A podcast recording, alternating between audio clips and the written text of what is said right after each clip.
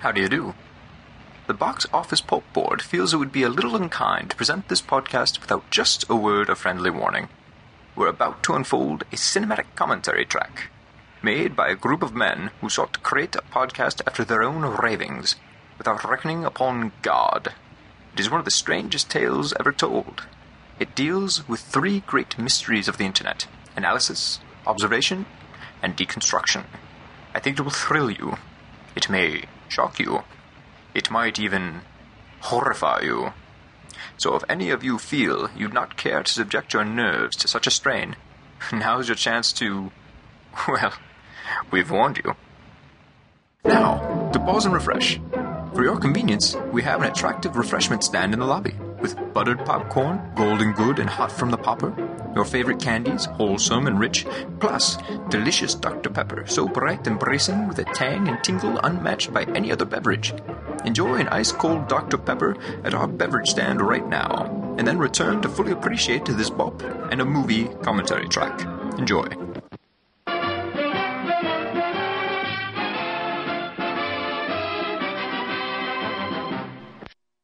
How dare you defy your masters! Dobby has no master. Dobby is a free elf, and Dobby has come to save Harry Potter and his friends.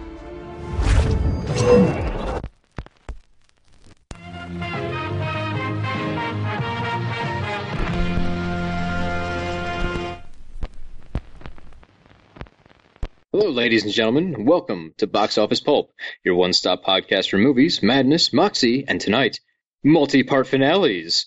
I'm going to be really glad when we get to the end of this and I can stop putting M words at the end of that list. Anyways, the Bop Harry Potter commentary series apparates into year seven of the Potter Gangs' ex- escapades. For this, I'm never writing escapades again either. That's a terrible word to say. Escapade. Know your limits, Cody. Know Yes, your uh, goddamn limits. My reach still was has too no limits. far. Escapades, escapadas, for this commentary track for Harry Potter and the Deathly Hallows, Part 1. I'm your host, Cody, and joining me, to, well, look, okay, I'm going to have to make the most obvious joke in the world for the Deathly Hallows, but I, I'm never too high up for low hanging fruit. So, three hosts, three hallows, bing bang boom. I'm your host, the Corpse Stone. Joining me today, Jamie, do you want to be Invisible Blanky or Old Stick? Uh, old stick is tempting, but I- I'm gonna go with Invisible Blanky. I like being ignored. so joining me today, Invisible Blanky Jamie and Old Stick Mike. Oh no, I'll be killed in my sleep. Well, I mean that's how we all hope to go, anyways. Yeah, it's true. I want to. I want to go out like Darth Plagueis. wow, this got stupid quick. Oh yeah. Uh, to pull us out of the mud here, though, I do have, and this might be a bop first, a retraction to make. What? Huh? Uh, that was my Tim the Toolman Taylor voice. I can't do it. I'm not Tim Allen. Anyways, uh, one of my friends was listening to our Order of the Phoenix episode, in which I repeatedly stated I couldn't make sense of the plot that that movie was happening. And my friend Alex Brandt was kind enough to explain to me that in the books they make a much clearer thing of saying that Snape was spying on the prophecy, got caught halfway through, and didn't hear the second half of the prophecy, which is why they needed to find it at the end, because they Oh, didn't know all the pieces. Uh, Voldemort wanted it, Snape was trying to get it. Ah, That So- very big thing that was not included in the movie for reasons. Yeah, so Snape or uh, Voldemort knew about the first half from the spying and wanted to get to the second half. So I, I, I guess mostly he was trying to figure out if it was like the Potters or the Longbottoms that was going to be the group that he had to worry about. So really, I'm going to blame the book and not my own knowledge of the movie on that one because I haven't read the books in a long time, and the movie should do a better job. I'm blameless always. we were mostly shitting on the movie anyway. That's true. That's very true. Anyways, that's that's my official apology. The books do a fine job explaining this. Uh, this has been promised to me by a an adept book reader. I just watch movies and I, I don't process things. I like how your retraction was essentially just you saying, no, it was the movie that was wrong. Yes, My retraction is that this new information makes me even righter than I was before. exactly. This is how retractions work. I always had it in me. I believed in you, Cody.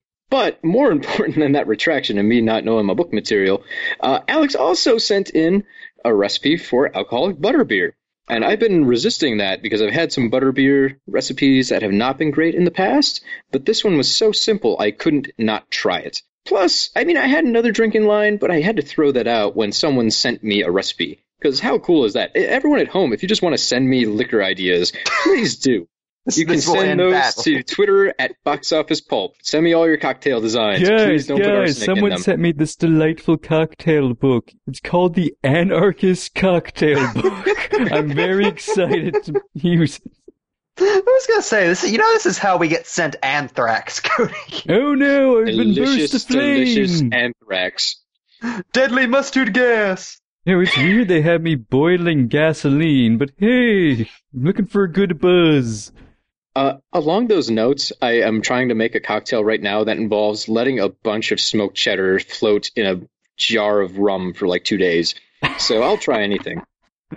It's called fat washing. It's going to catch on. All the all the hip bartenders are going to be doing it someday. Get to your bar beer, Anyway. Cody. to the butter beer. So one, I really like this because it only has two ingredients, which I can tie into the fact that this is a two-parter finale. Twos, numberology, woo! Uh, also, a friend recommended it, which is really cool because I mean we're ending Harry Potter. It makes sense. I go back to the beginning of Potter, the most famous drink, something that ties into that whole idea of unity, friendship, families being made by the bonds we choose rather than are forced upon. I'll take it. Sure. So, exactly. Give me give me something. I just wanted some butterbeer. So this one's a little different. Typically, the butterbeer recipes out there that I've seen recommend cold butterbeer, or you end up making your own syrup. This one, nothing to it. You get yourself uh, cream soda, any brand that you prefer. Uh, really, any of them will do. And then uh, some butterscotch schnapps. That's it. Uh, you want probably. I wasn't actually sent quantities of either of these. So when I made it myself, I just took one bottle of cream soda, dumped it into a saucepan. I took uh, 1.5 ounces of butterscotch schnapps, dumped that in, turned the heat up to medium on the saucepan, let it go for just a couple of minutes to warm the whole thing up, threw it in a mug, put a little bit of whipped cream on top, which is definitely not necessary and more of a mess than it's worth. And it's amazing. For a two part recipe, this is the shit like it, it, I don't even like cream soda, and this is fantastic. So I would highly recommend this to everyone. Super easy to prepare, easiest thing in the world. Doesn't even cost much to get butter, uh, butterscotch schnapps. It's like eight dollars at a liquor store. Uh, Brent also recommended that if it's the winter time, you can do it warm. If it's the summertime, uh, just get some ice cream, cream soda, the schnapps, put it all in a blender, and then top with whipped cream. So you kind of get a smoothie deal, which sounds delightful. But it's also snowing outside my apartment right now, so no bueno. So when do we open an official box, box office pulp bar? I have all the liquors sitting on top of my fridge right now. It's getting overwhelming. I I like to think that you never drink any of the drinks that you prepare for these podcasts. You just sit each of them on your mantle, and they're just filled with flies now. Guys, I'm running out of mugs. I need help. Anyways, folks, I'm going to give you a second here to go make some alcoholic butterbeer. You might take a minute because you got to go buy soda. Whatever. You know, you do you. It's going to be worth it. Get that. Heat it up. Don't heat it up too hot or you'll scald yourself. Common rookie mistake. Lord knows I've done it a thousand times making this kind of stuff. All right, are you back? Got your drink? You scalded yourself, didn't you? You burned your tongue. Ah, I warned you. Well, anyways, put the drink down for a minute, let it cool off, and we're going to start up our commentary series. So you're going to be stuck here with two hours, 26 minutes ish of talk over the movie while your drink cools down. It's perfect. So, Mike, you got us all queued up? I, I, I just, I love your, your little banter with the audience who isn't here. They know what I'm saying. They're on my side. They know, and, and remember, they are not. Uh, I refuse to believe that, or I'll have to abandon this fucking show. Um, remember, folks, as always, like we say every time we, um, every time we lay one of these drinks on you, gulp it down, get in your car. Oh, God. And make sure the police who find your body know you died listening to Box Office Pulp. You can't take me down. I'm a Harry Potter. I'm flying. Rate us five stars on iTunes. Please, Anyway. God. Uh, I'm going to count to three. After I say three, we are going to press play. Are we ready? Aye, aye, Captain. Base Madness. Oh, who lives in a cupboard under his I don't have any more to that song. Sorry. Thank you. One, two, three. I like how excited we that. are for for Potter. It's the, no, I'm just excited because give me that fucked up WB logo. Yeah, Oh god, it's making noise now. it's terrifying. It's loud and it's screechy. It's tearing itself apart. Don't worry, don't worry. At the um at the end of Deadly Hallows Part Two, after they defeat Shao Kahn, it comes back together. That should be the after credit scene for Harry Potter and Deathly Hallows Part 2. Like the WB logo just looks like it's much better. It's got some gauze on its face. I feel like if the series kept going another three movies, it, the logo would have just screamed at the audience. Uh, speaking of terrifying things, here's a very close up shot of Bill Nighy screaming at us. And Now with it's- his lion's mane of hair. He's supposed to be on our side and he's terrifying. This is interesting because the last few movies have really done pretty much horror movie openings. And this one, while unsettling, God, I don't like this man staring at me, uh, is more unsettling than it is an outright spooky, scary story. We get the bummer set up here. You know, there's all this stuff going on. We cut to the newspaper showing us that things are shitty everywhere we kind of have a bummer montage just going through of all these people having or planning to leave their lives behind. Hermione's going to remove herself from her parents' memories, which, goddamn, is that dark. Uh, also, book lovers. Was it ever explained if this was a permanent spell, or is this one of those things that she got to walk back later? I'm not Uh, familiar with the canon outside of the movie. They did move to Australia. Ah, they probably got killed by spiders immediately. Yeah, most likely. If I remember right, there was even a scene here where like the Dursleys had a small moment. I think Dudley went back and like Yeah, I don't know. book. didn't beat Harry Potter to death or something, so it's going to be touching. I love Yeah. how they filmed that and gave that actor a full prosthesis so he would still look fat. And in the finished movie, you just see him from behind. A lot of wasted fat suits in these movies. I am amazed at how effective this scene is without us ever having met Harry, Hermione's parents. Yeah. So God, that actress just has the worst things happen behind her consistently. That's a weird thing to be typecast for. Okay, I have a theory. Her removing herself from those photos caused them to revert back to their default. The stock photos of spoons you get whenever you buy frames.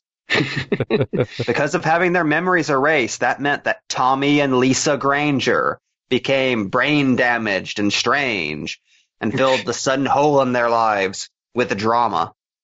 This is how we got the room, guys. no! Oh, also, really, was it necessary to remove yourself from the photos? I feel like you could have just taken those with you, because now they have like a picture of an empty bed. They're going to look at that someday and be like, that was a weird thing to leave out. Do we Did have we a have a child who died?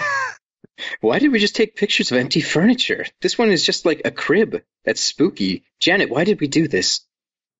Why do we have this birth certificate with nothing on it? At least a lot of questions for Hermione's parents. I don't know if she thought this one all the way through. Anyways, she wanted to punish them for being muggles. That'll do it. Another thing I want to point out here, though, uh, the score duties have switched hands. Uh, this time, Alexander Desplat is. Uh, do you pronounce the on that? Desplat? Desplat? I think it's I should know. Desplat. Desplat, Desplat? He's won many Oscars. I should know it by now. He's done a lot of wonderful compo- composition work. And we don't Uh, know what we're talking about, though, so it's okay. Yeah, that's fine. Uh, his score for this really fascinates me because I think it's a great score, but it doesn't strike me as the most Harry Potter score. Most of the other scores have kind of been in a mode where they're trying to imitate, to a certain degree, what John Williams was doing in the first three movies. And this one feels like it's more interested in being its own score that Yeah. occasionally has some sort of kind of whimsical, flirt, magical flourishes to it. I don't I mean that as a bad thing. It's just a curious change for these last two movies to kind of stand on their own uh, from a score st- uh, point of view.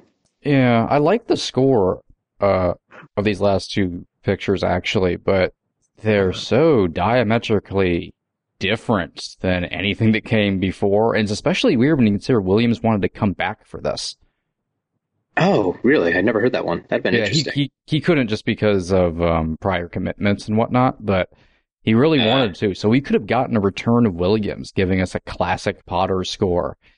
Instead, we end up getting this, which I actually think fits the story pretty well. It maybe doesn't stand out as much as the previous scores, but it has a a flavor to it I like.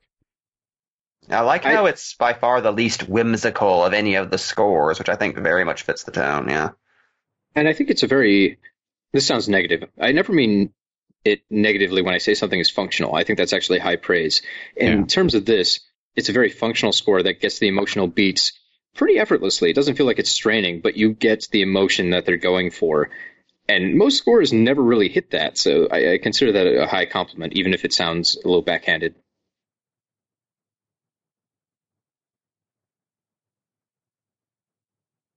Can I just say I love Mob Boss Voldemort?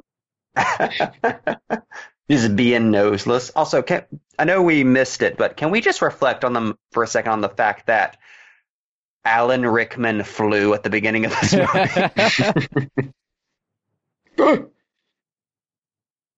I really enjoy Fiennes' performance here. I mean, we get the calm, collected Voldemort, and when he kind of goes off the handle, it's not like he's totally unhinged. He's just mad at the help, which is this very snobby, elitist kind of asshole villain yeah. that makes him feel a little bit unique, but still unpredictable, cagey.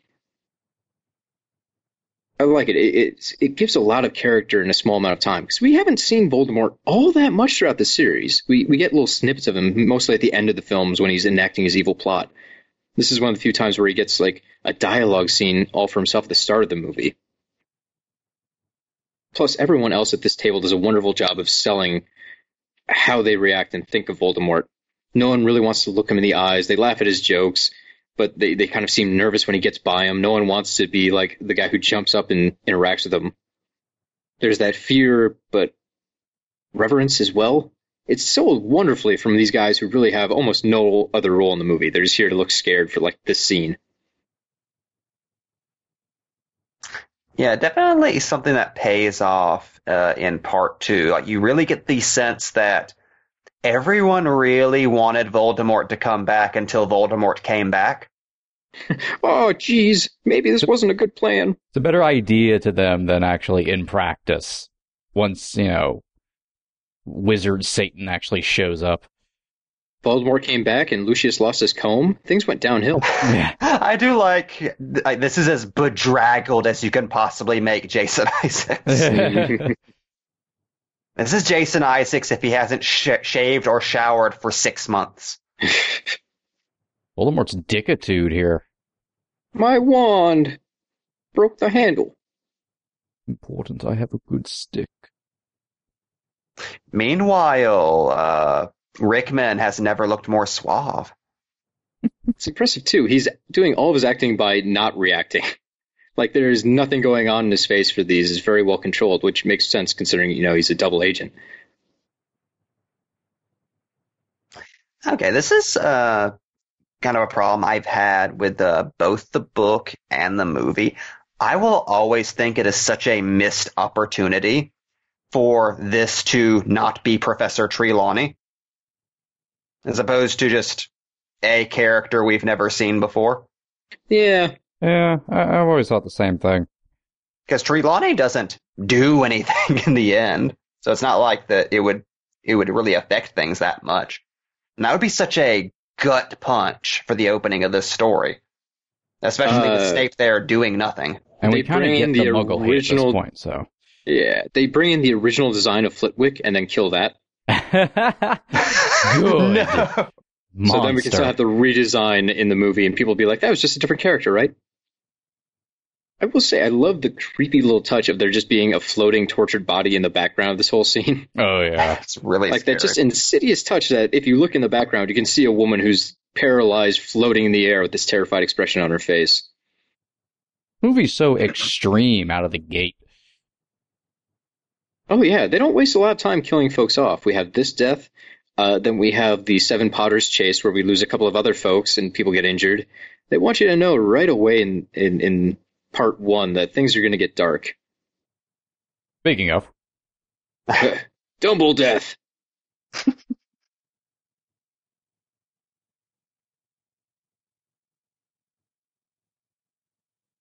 Harry, you weren't masturbating to that, were you? Look at this glass. That's now important. Somehow, even though this is a two part movie, they still have to rush through a lot of things that I wish they had taken a little more time Yeah. to expand on. Uh, coming up in a second here, when everyone jumps into the house and people are like, "Hello, you haven't met me before. Hello, what about me? Hey, we're pregnant now," and they have to do all this in like 30 seconds, and it almost feels like a joke because they have to run through so much so fast and never touch on it again. Oh, yeah. Oh, Harry must be so overwhelmed in that moment. Hi, I'm Mundungus. You've never met me. Hi, I'm B- Bill Weasley. You've never met me, but I'm fucking the French girl from three movies ago. And also, I got attacked by a werewolf named Greyback you've never met before. Now I'm a werewolf too. Also, Lupin and Tonks are fucking.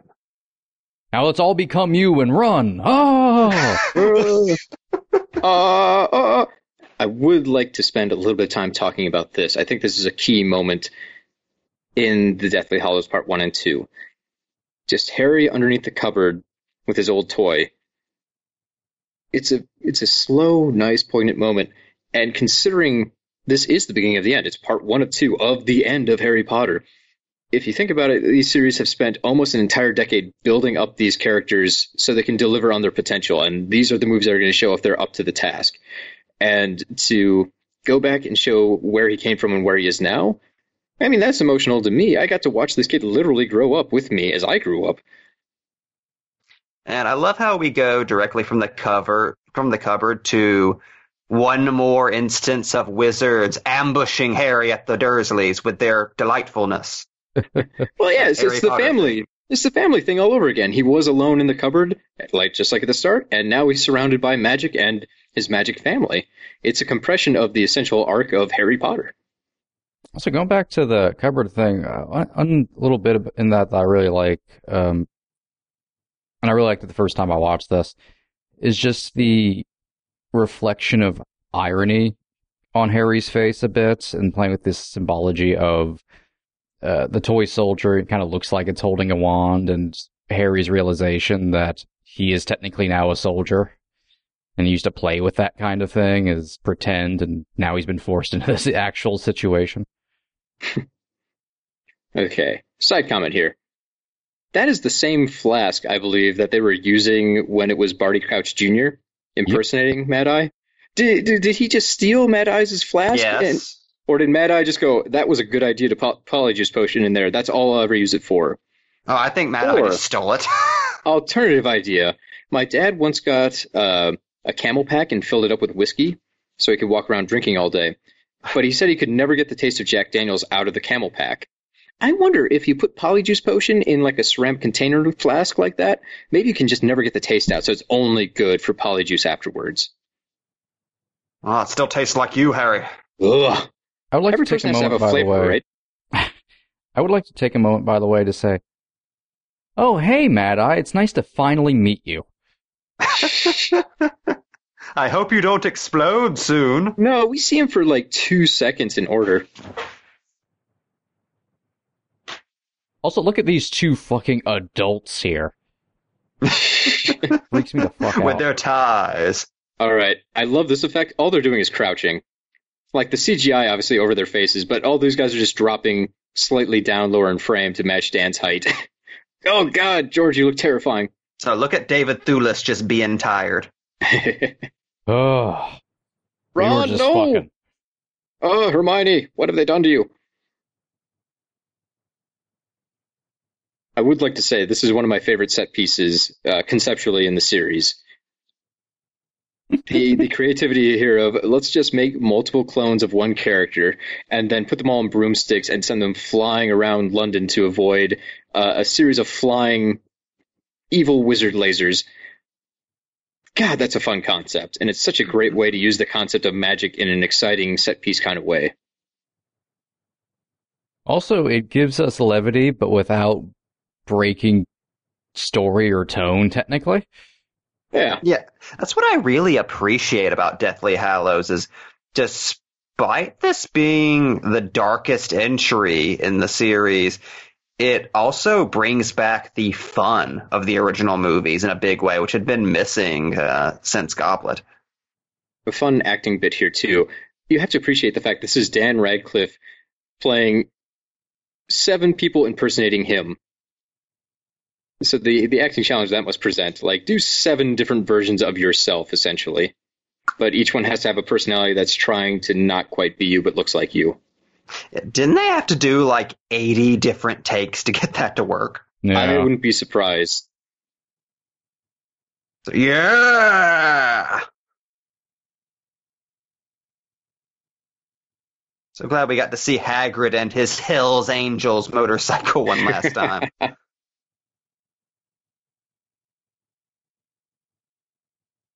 I don't want to nitpick too much on the logic here, but I almost feel like they should have been totally identical. Like dress them all exactly the same, give them the same rides. Maybe not make him Dan Radcliffe. Yeah, that is an odd Maybe- decision. Maybe make him like all George Goodbye, Matt. Clooney and put him in limos and just drive him. Yeah, goodbye, Or maybe Matt. not have actual Harry driven by Hagrid. Yeah, there, there's some weird choices here, but it is what it is. It's kind of obvious. Oh, not really. Apparently, it's just Hedwig that gave him away.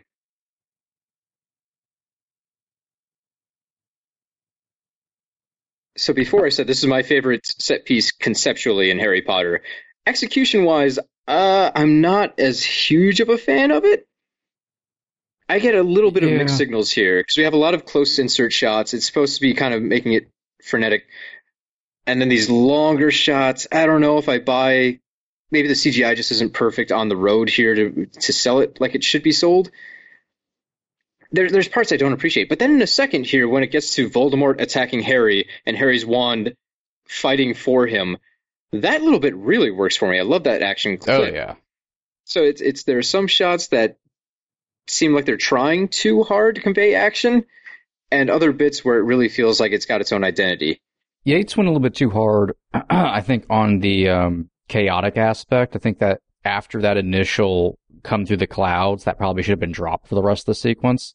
Not to play Yeah. too like um, you know backseat quarterback here, but eh, the fact it kind of kept going, so you still just are having a bit of a hard time with geography and whatnot. And just the weird thing when other cars driving around the city have no reaction to two wizards flying around. Yeah, Like this seems like it should be a showstopper. Also, hey, goodbye, Hedwig. yeah, I that just sort of you. happened. God, that was that was such a, a bummer to read in the books. And Hedwig, obviously in the movies, they can never spend like 20 minutes talking about like owls. So Hedwig felt like such a minor aspect to the movies. It's, the whole thing's kind of a bummer. It just feels like a wasted opportunity to get you to really care about Hedwig since they move past it so fast. All right, That this bit I was talking about before. Yeah, they totally glanced past that. This little wizard battle, I love the the way they have the close shot of the wand slowly moving to turn against Voldemort, the follow up through the energy blast into the cracking wand and Voldemort's widening eyes. That sells everything. You understand where you are for all of it. It's composed in a unique way. This is really over the top and hammy though, so it goes from being very cool to oh come on, do we need this? I kind of like how over just the top that is. Destroying the power in the whole countryside. Next time, Harry Potter! Next time! Try enjoying your life without Wi-Fi. I know these were set in the '90s. Don't yell at me. So, which maybe set in the 90s. This is the only one where it becomes questionable. Uh, in the book series, isn't the first one like in 1990 and the last Oh. one's 97? No, it's supposed to be in the 90s, but there's someone who's totally fucking rocking an MP3 player in this movie. Oh, uh, I guess you're saying. Okay, yeah. I When you, and then there's like modern gonna cars and shit. It becomes way more questionable in this one. Well, Gotcha. Rowling didn't say the 90s thing until, like, after these movies are made, weren't they? Like, that was like a Pottermore thing, wasn't it? I'm not sure. I mean, it never really played into the movies anyway, since they're primarily set in the Wizarding world. No, I think it was established in the books just based on birth dates that were mentioned in passing or some such shit. Yeah.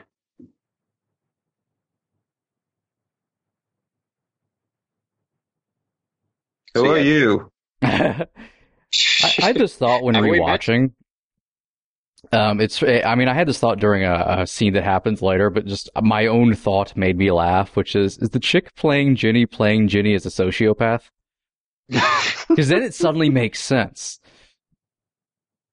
And then it's like, oh, Harry has some kind of weird type. Also, Lupin just fucking going crazy here amuses the shit out of me. It's How did you put your name in that goblet? yeah, this this really works for me because normally we're used to this kind of laid back, bedraggled dude, and in this case, like Oh, things I just love went to this. shit. He's Yeah, pissed. he's covered in blood. Perfect and- character sense. He's not sleepy. it's it's very arresting because he's acting totally the, the opposite from how we've ever met him, but it makes sense for the character in this moment for the situation. Thewlis is such a great actor, and I don't think he gets enough credit. Oh, never. This fucking standoff, though. I love any time Kingsley Shacklebolt does anything. There's his spinoff. Hello, I'm also in these movies. I, I feel like they should just have a little conversation with each other about. Did you ever notice that Dumbledore talked about this young boy a lot? Does that ever make you uncomfortable? Too much. The Majesty. and goodbye. I'm done in this film now. I don't know why I'm amused I'm that they uh, teamed up Ron and Tonks. Yeah. And we just saw an apparently amazing Ron action scene that happened off screen. Right. Ron Weasley shows his stuff, but no one sees. Well, we're never allowed to spend any amount of time with Tonks. That's the rule. That, that would be one thing I have in favor of the idea of someday rebooting the Harry Potter franchise as like an HBO Game of Thrones type series where Yeah. each season is is one book. I mean, that might be a hell of a thing to do for the first couple of books while they're still building out. But I love the idea of really being able to dive into this world and explore all these side characters instead of being forced onto our main trio. In a movie, you just you just don't have time. You know, this was already two and a half hours long. They really can't afford to start talking about, you know, Tonks or any other side characters who really doesn't play into things as much. I think uh, what Netflix has done with a series of unfortunate events is a great example of how to do something like that, where you can just just a little bit stretch the stuff from the later books into the earlier books to make it all a little more cohesive. Yeah, didn't they? I've never. I've only read like two unfortunate series of unfortunate event books. Didn't they combine like the first three books into the first season or something along those lines? Oh, yeah, Uh, every uh, yeah. it's like Every- every two episodes, right? Yeah, every two episodes uh, is a single book, essentially. Gotcha. And they took some characters and like all of the conspiracy stuff from the later books and just stretched it into the entire series. Ah, yeah, which okay. works out really well. Like it kind of makes a perfect ultimate adaptation of it. Cannot So talk think high, can more actually- highly enough of it. Oh yeah, fucking watch that if you haven't so far. Oh, It's oh, yeah. I've really. I mean, like the thing says, it's a very depressing series, but I've been having a good time with it, other than feeling sad. It's very sad. yeah. That's the highest compliment you can give. but uh, I think you could very much do that with Harry Potter. Like just have the Order of the Phoenix around uh, from the beginning and not interacting with the main cast, but just being something that's there. Because we know from the later books, there's a lot of shit going on behind the scenes that Harry doesn't find out about until much later. Yeah, you Yeah. could give them B plots in the show, often their own thing, and you just know they're going to wind up with everyone else later on. And it would be exciting for people who already know the Harry Potter franchise because it's something new. But not in a way like The Hobbit, where they just decide, what if we spent 20 minutes going after the necromancer and nobody cared? Gosh, you see so much of Harry's wand. Oh. God damn it, Harry, you just spent like six years learning the importance of sticking by your friends. You're a fool, Mr. Potter. You'll lose everything. The Weasleys No, no couldn't one's have allowed to be rebuilt a nicer house. With magic, no less. You Like they have could've? magic. They could have just rebuilt their entire house. Instead, they just built kind of like a vague shack. Why I don't they just live inside of that tent from Goblet of Fire? It's nicer than the house. Uh, probably terrible in winter, though. I feel like they should have an underground bunker this time so it can't get blown up by evil wizards flying by. Oh, it's just 10 Cloverfield Lane, but with the Weasleys. Don't let him in. He's a Death Eater. I like the idea of John Goodman as a wizard a lot. Oh, yeah, where's him as the fucking minister of magic and fantastic beasts? Would it have been wrong if they made John Goodman uh, Fudge? I feel like he would have been insulted just by the name. God, imagine fucking full Coen brothers screaming at John Goodman, saying, Avada Kedavra! Oh god, now I'm just re- imagining a really overweight Voldemort. just imagine him as a Death Eater running through the Weasley houses as burning, and he's just charging through with a gigantic shotgun wand. I'll show you the magic of the mind! Great, now I have to go watch Barton Fink. You're welcome. So the heroism. Svelte Rupert Grint always freaks me out. Why'd you get vaguely built? They all had to. It's in their contract. He's trying to I'm make him. that up. He's trying to make himself look older. Like it's weird when you see Grint now. He just looks like a giant boy.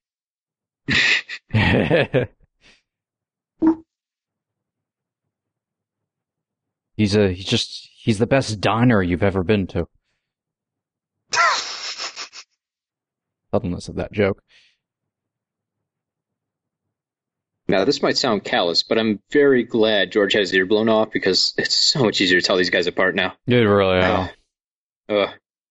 Thank God. Oh, that one's Fred. her? That one's George. Yeah, another thing that would be nice to, to spend a little more time on. The movies brush past it. What's he doing with that boy in there? Mm, no one sees. Uh, no, but the movies have to brush past this idea of Dumbledore maybe not doing the right thing with the way he treated Harry. They, they get into it a little bit and they kind of hem and haw about it, but I don't feel like they really grab onto it as much as they could have. In part two, they make it much more explicit, I feel like. But there's this whole idea that Dumbledore might have done the right things. I mean, he got the right results, but the way he did them might have been incorrect. I mean, he basically lied or misled Harry about a ton of stuff to get him to this point so he could be the hero that they need. Think about the, the stuff he did to Harry as a child. Like, he, he left him with an abusive family just so he'd grow up the right way. Like, that's a lot of foresight on Dumbledore's part. He's lucky he was right.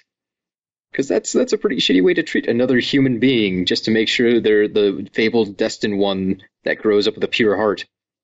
It'd be hilarious if it turned out Harry wasn't the last Horcrux. Just Dumbledore watching from hell, like, oh, oh, oh no. Oh, I goofed. Also, uh, you don't know this uh, just from watching the movie, but uh, George has mastered the art of invisibility.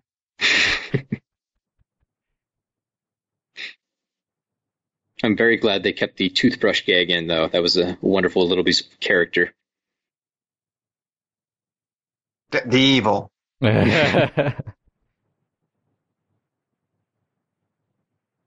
Speaking of Dumbledore, weird, weird plan to just be like, hey, I'm going to give you kids some magic items and not explain them, and you'll figure them out hopefully at the appropriate time. I, I feel like Dumbledore is using that time turner to maybe cheat things a little. Dumbledore is just not good at what he does. I'm glad he's dead. I mean, everything works out in the end, but boy, goddamn, that's some real luck he's got going for him. God, can that be headcanon now? Like Dumbledore before his death turned the time turner forward and just, just off camera at all times. He's sneaking around, making sure things go off with a hitch. Uh, you guys have seen the fan theory that, and this is my favorite stupid Harry Potter fan theory, that Ron Weasley is secretly Dumbledore. oh yeah. Heard that. You haven't? Oh, I'm gonna I'm gonna look this one up. I have to read it to you because it's it's bananas, and I want to get the details right.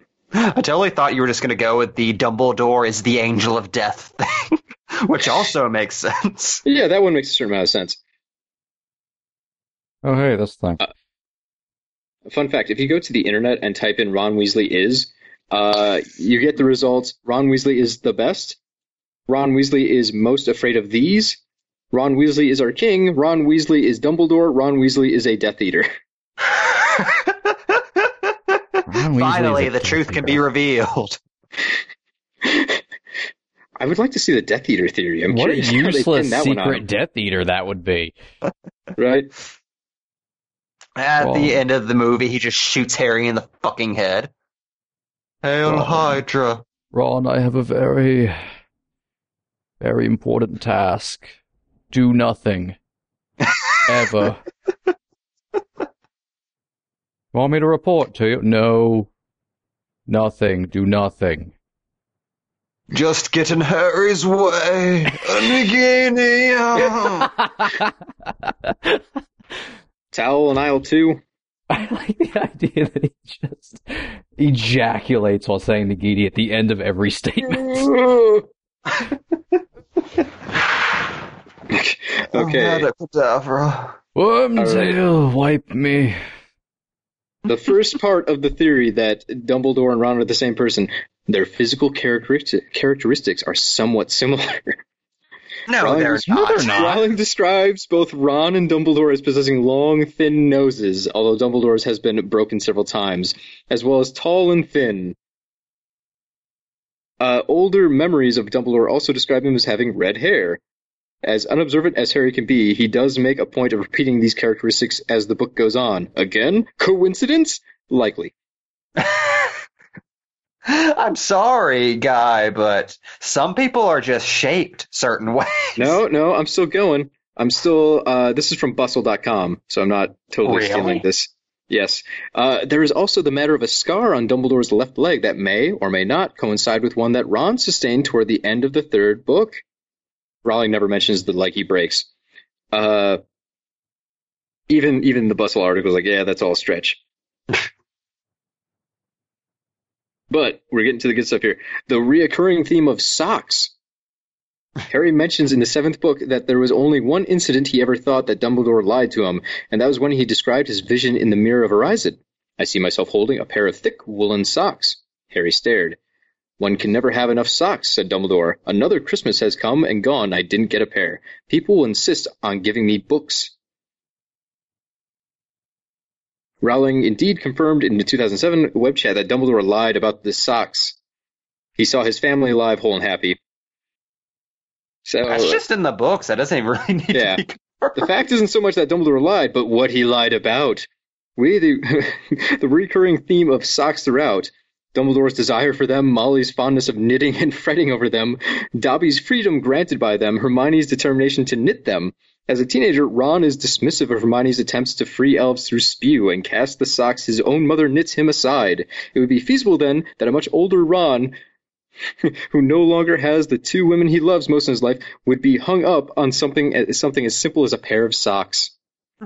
They realize Dumbledore's gay, right? Their reoccurring theme of sweets and a Bertie Bott's Easter egg. Uh, when they're in the train, Ron gets Dumbledore. Oh, I've got loads of those. Doesn't give a shit about the Dumbledore card. Is the brief version of this. also, I'm sorry to interrupt, but I just have to say, Mike, Dad is a sexy guy. Oh, oh, guys, Hey, we're getting some continuity shit here. Dumbledore tells Harry that he lost his taste for Bertie Bott's every flavor beans after eating a vomit-flavored bean in his youth. There is one problem with this. Bertie Bott was born in 1935. What? Dumbledore is over 150 years old, and for him, youth is a relative term. He could not have possibly eaten a Bertie Bott every flavor bean until the 1950s, most likely even later, making him well over 100 years old. Even in Dumbledore terms, this is hardly his youth. See, I'd argue the opposite. Anything below 150 is youth. Dumbledore Sure. died at 115 years old. uh, but what? Oh, the next one is just called Dumbledore freaking knows everything, which we just got into. Dumbledore does know everything. What Also- if Ron knew all that, then went to the past? Hmm? Going back to Luna's dad for a minute, that entire character was ruined for me after watching Mandy. Uh, I thought the same fucking thing. It's just, oh, he's going to disrobe, isn't he? Even without that, it's like, Luna's dad's a creepy fucking character, just in that shack with his daughter. Because it's Yeah, Race of and it's the Fawns. ritual Everything he does is fucking creepy as shit. yes. Why Fun little Luna? detail uh, here in the background, when the glasses fill themselves up magically, they use essentially the same effect in the Fantastic Beast movies, which makes sense, David Yates and David Yates. But I just like that little bit of continuity. That's cool. Uh, okay, back to my conspiracy theory. Dumbledore and Ron's contact is virtually non-existent throughout the series. Hmm. By that same token, Vernon and hates Ron are the same person. Would you say you were close to Dumbledore, Ronald? asked Scrimgeour, ignoring Hermione. Ron looked startled. Me? Not, not really. It was always Harry who. Ron looked around at Harry and Hermione to see Hermione giving him a "stop talking now" sort of look, but the damage was done.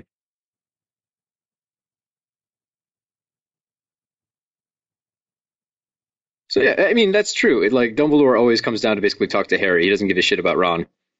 It could cause a paradox. Also, reading this in the books, I had a much more frantic alarm in my mind, so I was very confused in the movie when it's a gentle, "Hey guys, you're gonna die. Please leave." I Don't like panic, how don't- unsettling this is, though. The just the drone, it's very unexpected. In comparison And to everything, every Shacklebolt. into like uh, comparison to every other magical message we've seen received. Yeah. Uh, also, Hermione got the time turner from Dumbledore, so she's even had more contact with Dumbledore than Ron has. Because he couldn't give the time turner to Ron personally. Also, apparition in these Ron movies is still has terrifying. no idea that time travel exists. Yes, I don't think anyone explained to him. Oh, also, how to disprove uh, Romblador in 10 seconds or less? One, Dumbledore is gay and Ron is not. Two, uh, a tweet from J.K. Rowling saying this is a false theory. stop there. That's it. Those are the only facts they have against it. Also, uh, not to freak anybody out here, but I just realized that Hermione is the lady in the w- red dress from The Matrix, and all this is fake. That's the fan theory we should have been watching. Hashtag it's all connected. I don't know why the idea of a Mary Poppins bag is always amusing to me, but it doesn't matter. It's always funny. It's always entertaining. It could be the TARDIS, it could be that bag, it could be Mary Poppins doing the same joke. Always hilarious. This is the lady that's an anachronism. She's the time traveler. She's got that Turner. I love how uh, Hermione is just Ford prefect in this movie. Like, it's okay, I brought a towel. So one thing I'm torn on about this film is the color grading for it. Once again, it's very bleak and washed out, which makes perfect sense for the tone they're going for. You know, it's not a happy-go-lucky, whimsical film like the others, but it's just very weird to me to look at Ron and his hair is just kind of so washed out. If you didn't know better, you might not know he's ginger. I, I like the color grading a lot more in this than in Half Blood Prince. It is still bleak and washed out, but it's not that weird, uh, unnaturally earthy tone that Half Blood Prince had. Right. yeah, I, Uh, I it like still the color allows for a lot of color. Yeah, I like the color grading because there's still um, a lot of color in it, and there's something about the the drabness in this versus uh, the drabness Yates went for previously that has a more fantasy tinge to it, where it's not just colorless for the sake of being drab, but it just has the, the color grading has a tone to it that I like Mhm. in this versus Yates' other films. Yeah. And as long as we're talking about the coloring, we should mention that, uh, like composer, we actually have a new director of photography this time, Eduardo Serra. So they they switched that out for the last two as well. Kind of a weird choice to change so much up at the end. I believe the cinematographer didn't want to come back, um, just uh, being afraid of um, repeating himself or just not being able to do something different enough. Total change of subject here. I love this little bit where they have to basically convince Ron to not murder a dude. Ryan's Like- just Dirty Harry in this movie. Well, oh, no, I mean, like I said before, this was this was the culmination of the characters' arcs. They've they've spent six years growing up before our eyes, six book years growing up before our eyes. And now we have to see if they can deliver on the promises made in the first one, where there's going to be a Dark Lord that comes back. Can they stop him? And it seems like a major test for Ron. Is he going to kind of fall into darker ways to get the ends met?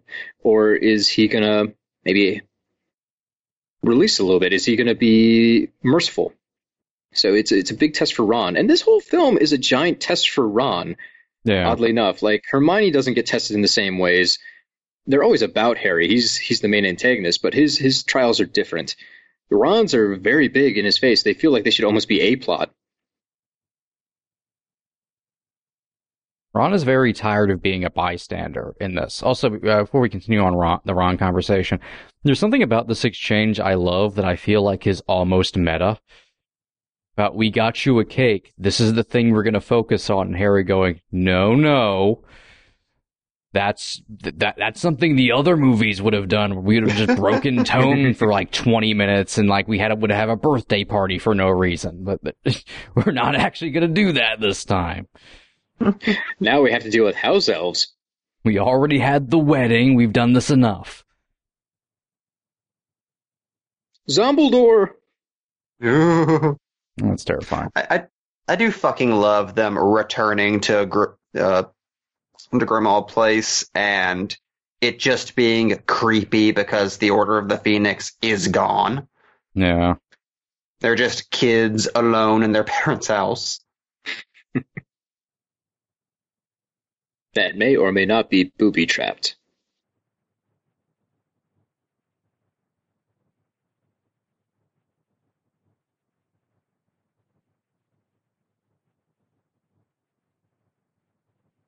There's a Lego set, not an official one, but one that just came out, someone made of this, that actually has the two halves of the building separating and then another Lego block coming from behind to form Grimmauld Pet Place.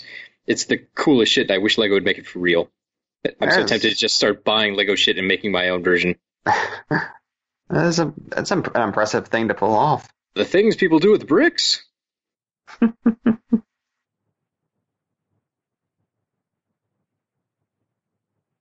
Just fuck already. Uh, Jesus. I am very glad that even though it doesn't have quite the same effect as it does in the books, that they still went with that detail. Because that is like my favorite bit of writing Rowling does in that entire series, where Harry wakes up and just sees their hands touching and thinks, "Man, I, I wish I had somebody." you know, besides Ginny. Dobby. There's always Dobby. Master Potter. You want to see me stretch?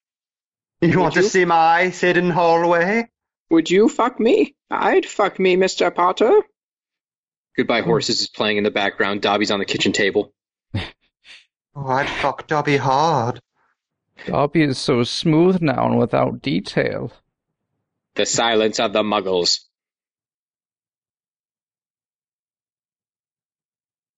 Every book in this series is terrifying. Well, they're they all all look like cursed. they're weaponized.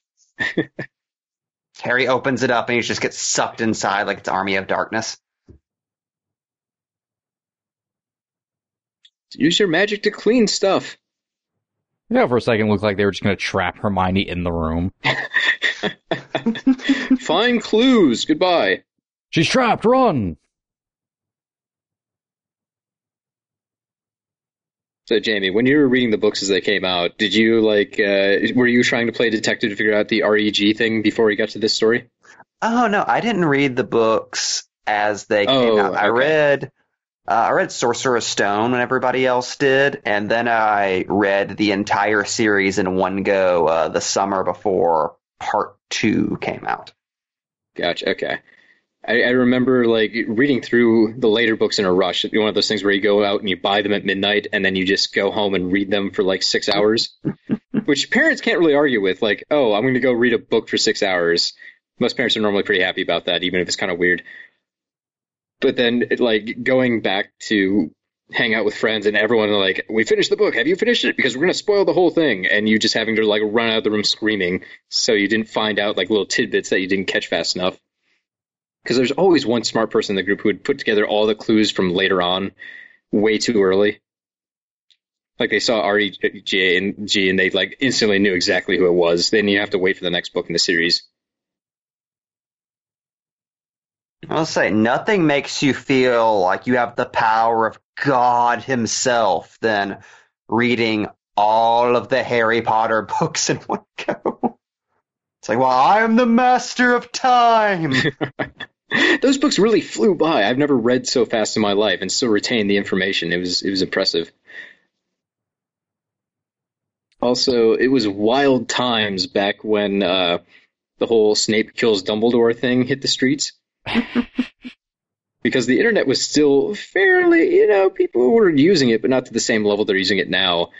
I just remember people making YTMND videos of the stuff like characters reading books that just have the words Snape kills Dumbledore pasted into them, and then the character like freaking out and screaming. Uh, someone spliced that together with the shot of Jack Black kicking a dog off a bridge in Anchorman. just, just so many people reacting, finding out, and trolling other people as fast as they could. That was like half the thing. They wanted to read the book so they could ruin it with other people. It was the birth of trolling in my mind. the the best one of those was the one they made for Castaway. Just someone skywriting it with Tom Hanks there with his only book. hey, Hogwarts Hello, Express. Christopher Lee. Fucking pulling a Magneto. uh, a call back to my father will hear about this. There is some kind of clunky dialogue in this specific stretch. That one there, Neville jumping up, calling the Death Eaters losers. How did Neville the not mi- get br- brutally murdered five seconds later Right, for that? He should have been shot on the spot. Uh, and then we have this little bit here where Umbridge gives her little cruel laugh at the end of the nothing to fear speech. It's it's all in my mind very overbaked, and it's weird because the whole movie isn't like this. It's just this specific scene or a collection of little snippets. Ugh. I have a problem Did- though with this sequence, this scene right here. Not the scene itself, but it's structured stupidly. Because in the next scene, you're supposed to be like dramatically revealed about Umbridge, but the scene happens directly before the dramatic s- scene of of Umbridge revealing Right. the newspaper.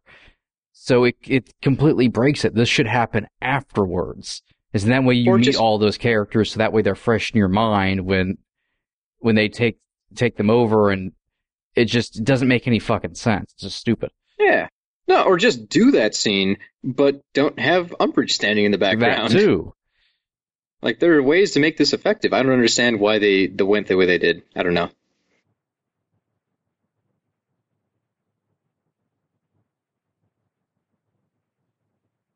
So um, No creature a and cave run. Kreacher and Dobby are about to um uh, show up, and I Hmm. think it they're a good place to mention that ILM did not return to do the effects for this particular film. Uh, I think they had prior uh, work or something they couldn't fit into their schedule, Hmm. and man, it's not that any of the effects in this film are bad in any way. They're all very good, but you can tell when ILM isn't handle isn't handling something they did previously because you look at a lot of the effects, but you look at specifically Dobby and Kreacher who aren't rendered poorly. Like they look like they're there, but they have no detail anymore. It's weird that Dobby looks better in chamber. Yeah. They're just I mean, so wouldn't go that far. smooth. It's it's like they're not Dobby's been living the good life now that he's not in, you know, slavery anymore. Takes 300 years off an elf. Semen this really takes care of the wrinkles. Where do you even get those Oh. fucking shoes? His lips are so supple. God, he just looks like a dude. It's weird. Yeah. On the Like, all other the hand, though, I really appreciate the personality they gave to the house elves. Oh, yeah. Kreacher and Dobby shoving and fighting each other as they go along this table. Kreacher going in the background to pull out like that screwdriver so he can stab it, Mundungus. They made them feel like actual creatures and not just like a CGI effect, even though the look isn't perfect. Yeah. It's the little touches that make them much more real, but that's this the lack of detail. Yeah. The poking. Practicing my stabbing red. Kreacher I like to cut think that all time. of this is happening but Harry still totally knows that Kreacher is the reason Sirius Black was killed. True. Yeah. He's just playing the off. long game. He's just got, he's giving this this stink guy in the background there. Like, what if you just did a spin-off of Kreacher hauling Dobby's uh, corpse around like uh, Professor Xavier in that one Claremont comic with Magneto's corpse? I was going to say a spin-off before this as an odd couple, and it's just two house elves living together and hating each other. Kreacher is trying to murder everyone. Dobby's just trying to set up a house party. Yeah, Oh, also, My God, not her. there she is again. So there's our reveal. Yeah, it just makes no sense. It's a reveal to the characters, not to the audience. So it is. It feels off. Yeah, it's, just, It's better if we get the information at the same time as the characters in this sense, Yeah. because we could share their surprise.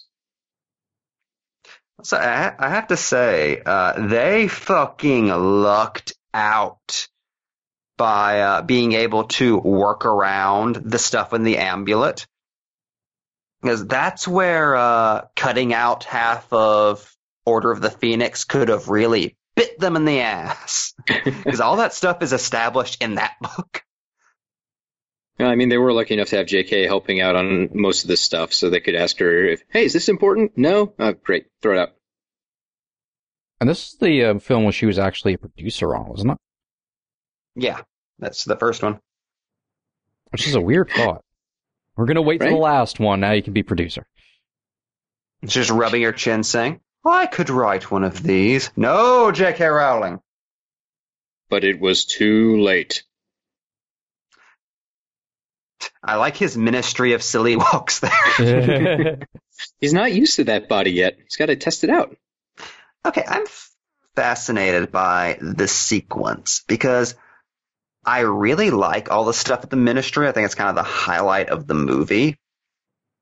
Like, this is the most they go into high adventure. Like, and it really feels like something uh, out of the old Harry Potter movies, like in a positive way. At the same time, you could cut all of this out and just probably just use that time to make a really long Deathly Hallows movie in one part. That's the, that's the, something that's kind of odd about part one, whereas it does stand alone as its own movie. But at the same time, about half of the stuff that happens, you could find probably find ways to work out. I don't think you could cut you sh- you would cut this out. I think you would just cut down the woods. Yeah. I remember when this came out, or not when it came out, when it was announced that they were splitting them into two parts. Pretty much everyone's reaction was just kind of roll their eyes and say, oh, WB needs the money. This is just a cynical move to stretch the cash out. But after having watched both pieces, it doesn't feel that bad. I mean, they do a good job in my mind spreading apart the set pieces, keeping it fairly fairly busy on both ends. It allows the Battle of Hogwarts to really breathe. You get a lot more time to kind of have some of the smaller character moments that otherwise would have been completely scrubbed. And I, I think that helps bolster all the emotion you get in the last part. I think it Yeah. pays off in the end. I, I, I really think they actually made a smart choice by doing what they did, even though at the time I was totally just rolling my eyes with everyone else. Oh yeah, I I agree. Uh, you end up with yeah, kind of a wacky part one in that. Uh, ar- arguably, I think it's it's really not actually a super long movie. It's only wi- without credits, it's about two fifteen, I think, which isn't too much over normal movie length, really. Nah. But yeah, maybe about five ten minutes over when it needs to be. Could have trimmed some a little bit of fat there from the from the middle portion, but then you get kind of an abrupt ending. But then when you view part two, it's worth it. It's worth having a kind Oh, of a wacky all set up part one because you would lose all of that. Those Well, are unless they lesser just wanted to two give us like a four hour long Harry Potter. Yeah, wasn't the original cut before they split it like five and a half hours or something? something like that. Yeah. It's it. I found myself appreciating part one infinitely more rewatching it for these commentaries than I did whenever it first came out.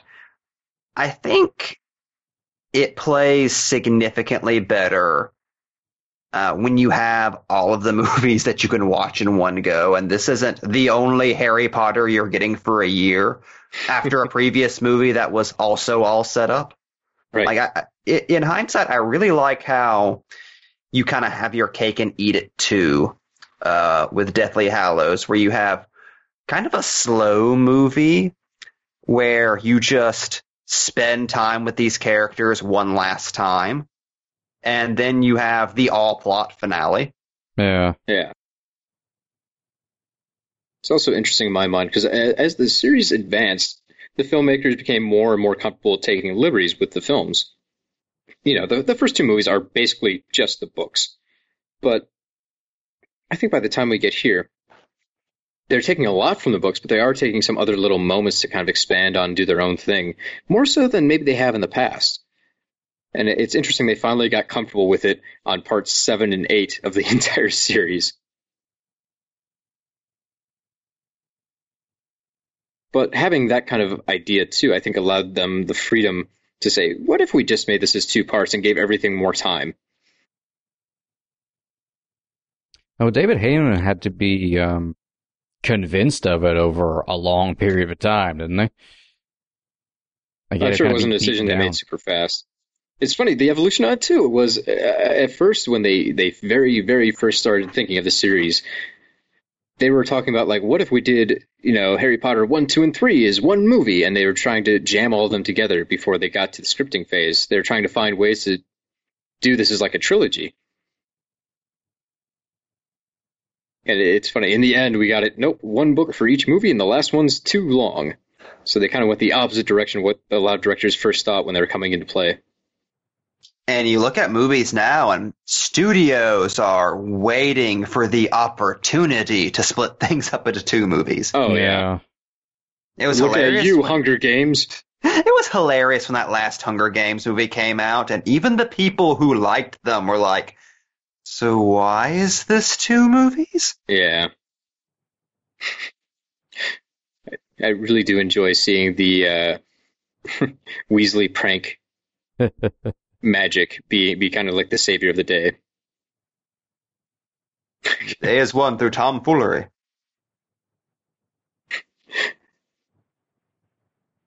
It's a neat wrinkle too that the way this is drawn up, we essentially have an entire set piece done without our main trio. like they just have different actors who have to pretend to be our main people, and we're just as invested because we're buying into the myth. When Muggles attack. What was that Muggle holding? Was that a kitchen knife? I think so, yeah. It's one of the Muggle sticks. I, I I do think they get away with it because the actors they chose really do embody Rowling, uh, uh, Radcliffe, Grint, and uh, Watson. Particularly the dude playing fake Ron. Oh, yeah. You're Who I not think is just Ron's future, honestly.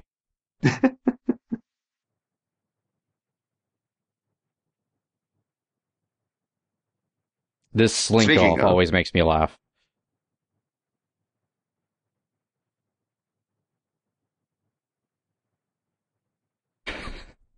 super British runaway. The fucking RoboCop turn and walk off amuses me. I, I'm just amazed at. Did they find the most British tough guy actor they could possibly? it looks like fucking if uh, Ray Winstone fucked Vinnie Jones. Oh, he just oh looks like God, he's could you imagine that baby? he looks like he's going to beat up somebody in a fucking Guy Ritchie movie any second now. he does. And I have to get back has. to my appointment at the midnight meat train.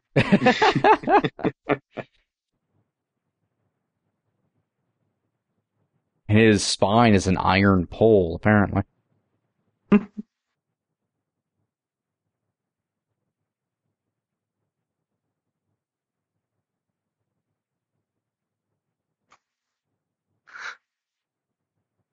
Also, going back to um, our kind of initial reactions to part one, it's funny rewatching this. I remember first time I I liked the stuff in the in the wandering around the woods for six and a half hours. But uh, like, ah, it goes on so long. It's really not that interesting. Whenever I rewatch this, it's just my favorite part. E- even Ron's space madness. like, I just like They all- just spending time with those characters for a while. It's interesting. It plays much better in hindsight. Also, they really don't spend anywhere near as much time in the woods as I remember. It's like 15 Yeah. minutes. Yeah, it's Yeah, not that I long. mean- We're not even in the woods yet. Uh, Mike, as a time check, how far along are we in the movie? we are One hour in. Yep. Yeah. So honestly, they don't spend that much time in the woods, but that's what you remember of this movie until you pop it in and realize, like, oh wait, there's like four giant set piece kind of things that happened before that. Yeah, everyone's re- remembrance of this movie, everyone's reaction when it first came out was the fucking woods. It's all anybody could ever talk about. But really, Well, it probably didn't help that the trailer was just, you know, them running through the woods. The poster was them running through the woods. They really pushed the idea that these kids were in the woods. And this was during the late 2000s where characters being in the woods was really, like, it was like a weird trope. I guess because of the sci-fi, the sci-fi channel. now it's barely a quarter of the film. Say about a quarter. So a, a horrifying glimpse into Radcliffe's future there. the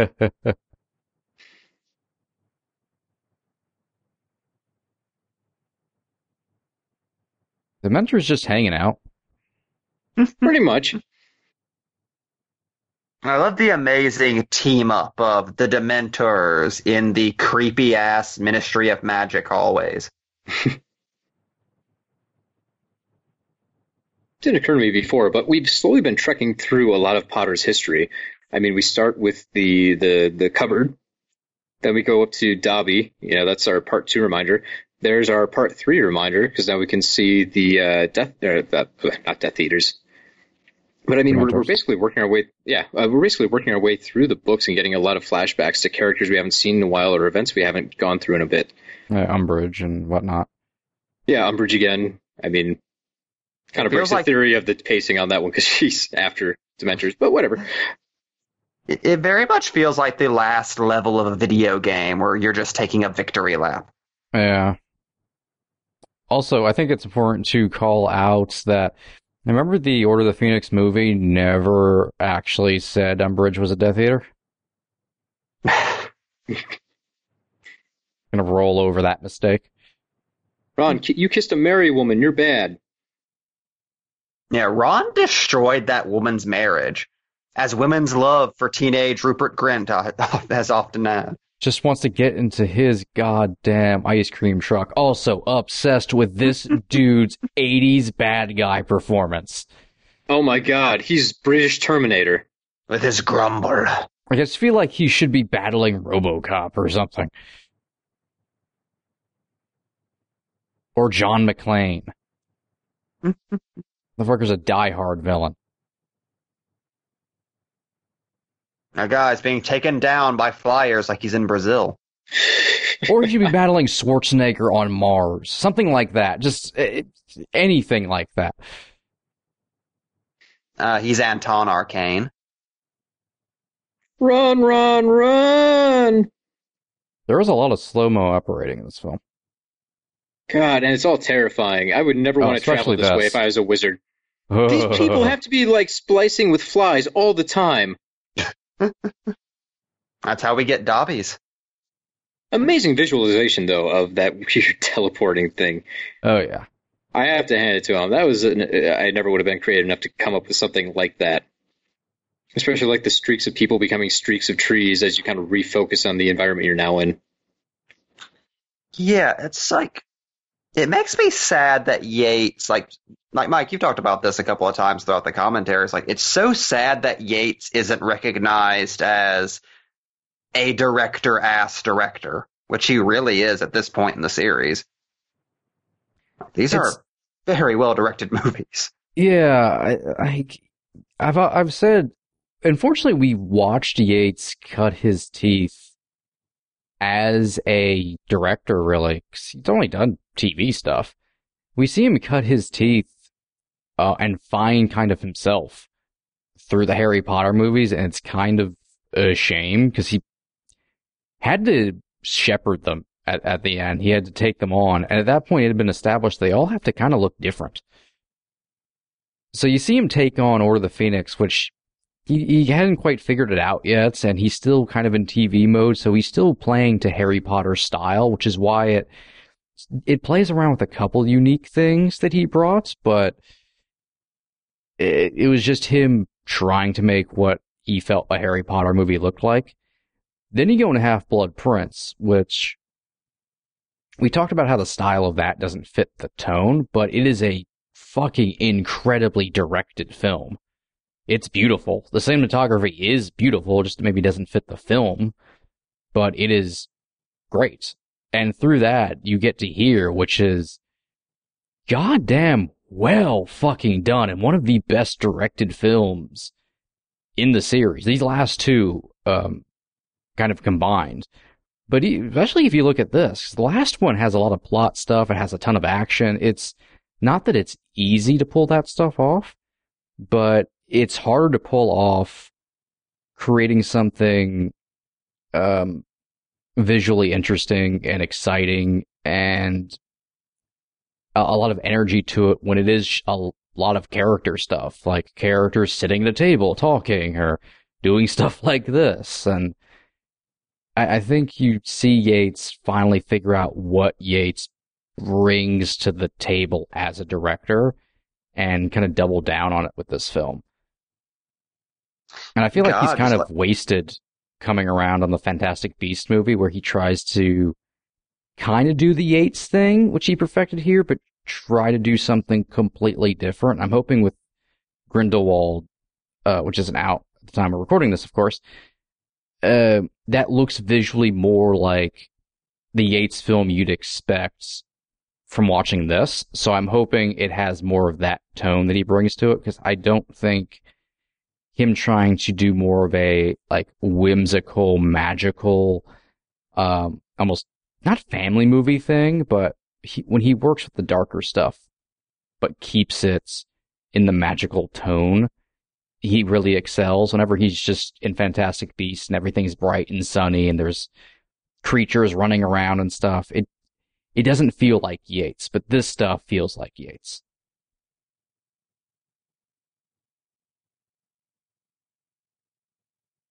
And God, just look at the uh that shot of Hermione from the previous sequence of her like in a business suit casting a spell with blood on her hands with Harry and Ron in the background. Like that's like a comic book panel. Yeah. That's like a painting. That's iconic shit. We get some real blood in this movie too. We get to see the missing ear, the the gore there. We get to see you know the splinch damage on arm uh, Ron's arm. That's probably more gore than we've actually seen in a Potter before. There's a little bit maybe in Goblet of Fire when they cut Harry's hand for the spell, but it, it's not as obvious as this. Yeah, this is a very bloody film. Well, for Potter. I guess thinking towards the end too, we do get Hermione being carved up Yeah. to get a a slur tattoo. Look, it's Johnny Depp. but you do still get, you know, surreal, these surreal flashes and stuff mixed within it. Oh, Uh, sorry, that wasn't. uh, well, you did see young wrong, Johnny? Depp briefly. There he is. There we go. Um, and I think that's uh, something Yates definitely is. He's definitely talked about a lot because he did a lot of these, but as far as I think he's seen as too functional, and I think we we've kind of talk shittily about him because of or the Order of the Phoenix and whatnot, but I think it's cool throughout the four films he does. You get to watch him grow, and I think a lot of directors who would come to this particular movie, part one and part two, would have tried to bring in the darker tones, but either pull back on things like violence or go too far and lose the Harry Potter of it all. The there's kind of a dance with part one and part two that is really spectacular. And even though I know Del Toro was interested in directing this film, which would have been fucking fascinating, um, even though this is like the least American Del Toro um of this, and I think he probably would have gone for more of that tone. When this is really fits more of like European Del Toro, uh, more so. But uh, Yates does something interesting with this film, where it captures something that I think a lot of Potter films since like Part Three have been going for, which is going more realistic and more mature but with but in keeping with the uh, magical, uh, mythological, and almost kid elements of it. And this is the only one I've seen that actually straddles a completely new, invented tone. Oh yeah. Like nothing quite feels like Deathly Hallows. Yeah. Well, I've mentioned there's a new composer, there's a new cinematographer. We don't go back to Hogwarts. There, there's so much in this film that's purposely set up to be different from everything else in the franchise that he was given a chance to really take these last two and make them into something totally separate from everything we've seen before. And one of my And maybe that's why they just brought in everyone else new from a creative standpoint. Yeah. One of my favorite decisions that was made was all the location filming. We're so used to to sets. I mean, um Cuarón did, you know, build a lot of sets on location. Mhm. Um and then got got a lot of stuff off of a stage. But here you're in so many real places. It feels like the kids are out of their comfort zone in a way we haven't seen previously. Mostly because they wouldn't let them into a hotel until they finished acting for the day. You live Yes. outside now, Hermione. Oh, but my name isn't Hermione. It is now until you finish acting. Mud You'll stay in the trees. Yeah, I definitely have to say this is probably the most uh, tactile of the Harry Potter movies. This is the one. This is the one where the magic feels the most tangible, which I really appreciate. Without feeling gritty. Yes, it's it's very ironically very Del Toro in that way. Yeah. That does uh, the camera shot we just saw. It does seem like something you would almost see from Guillermo Navarro, the guy who, uh, you know, worked with Del Toro on like the Hellboy films and that kind of stuff. That panning shot that goes around Hermione, over the Snatcher, back around a couple of times to show you their opposing perspectives of each other behind the charm, which is a really, really great way to visualize that. It's just a shame that you can tell it was done with CGI. If this were something done in like the 70s, you know they'd have to do that by like having a character basically fall down on the ground out of frame and then stand up quickly. Which for some reason I always buy into. I love those practical joke Oh, shots yeah. in camera. They just for whatever reason work so much better. With that one, you know, there's that little bit of CGI blur as they're supposed to be moving through the portal that separates them, and you know they just kind of wiped a person out with a CGI trick or composite everything later. You know you're being tricked, and it, I don't know. It just doesn't work as well in my mind. Also, we've reached Ron's space madness. It's a history eraser button. Which this, I, this goes even- back to Rowling, but it, I thought it was a brilliant idea that wearing these Horcruxes would essentially corrupt the soul. The longer you had them on, the worse you would feel mentally, physically, and it infects it impacts different people differently. I thought that was such a creative little twist on the story and adds more drama. But So, the fact I it only that's, that's really all Rowling. I just liked it. Yeah, but the fact that it only affects truth in you, really, like it doesn't. You just don't start randomly acting crazy. It actually does play on real things you're feeling.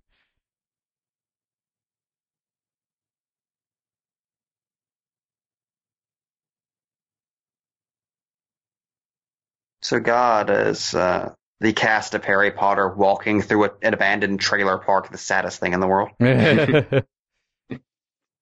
Well, it wasn't abandoned. They just killed all those people.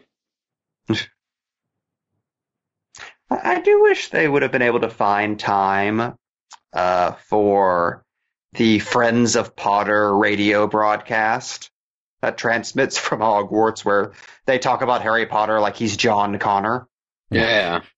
That'd have been neat. I mean, we get a little bit of the radio to hear about family members and the, the, the tension between Ron and Harry with the radio is, is touched upon lightly.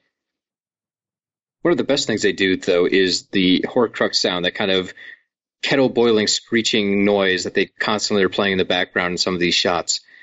Gets under your nerves, uh, you're under your skin, and gets on your nerves. Yeah.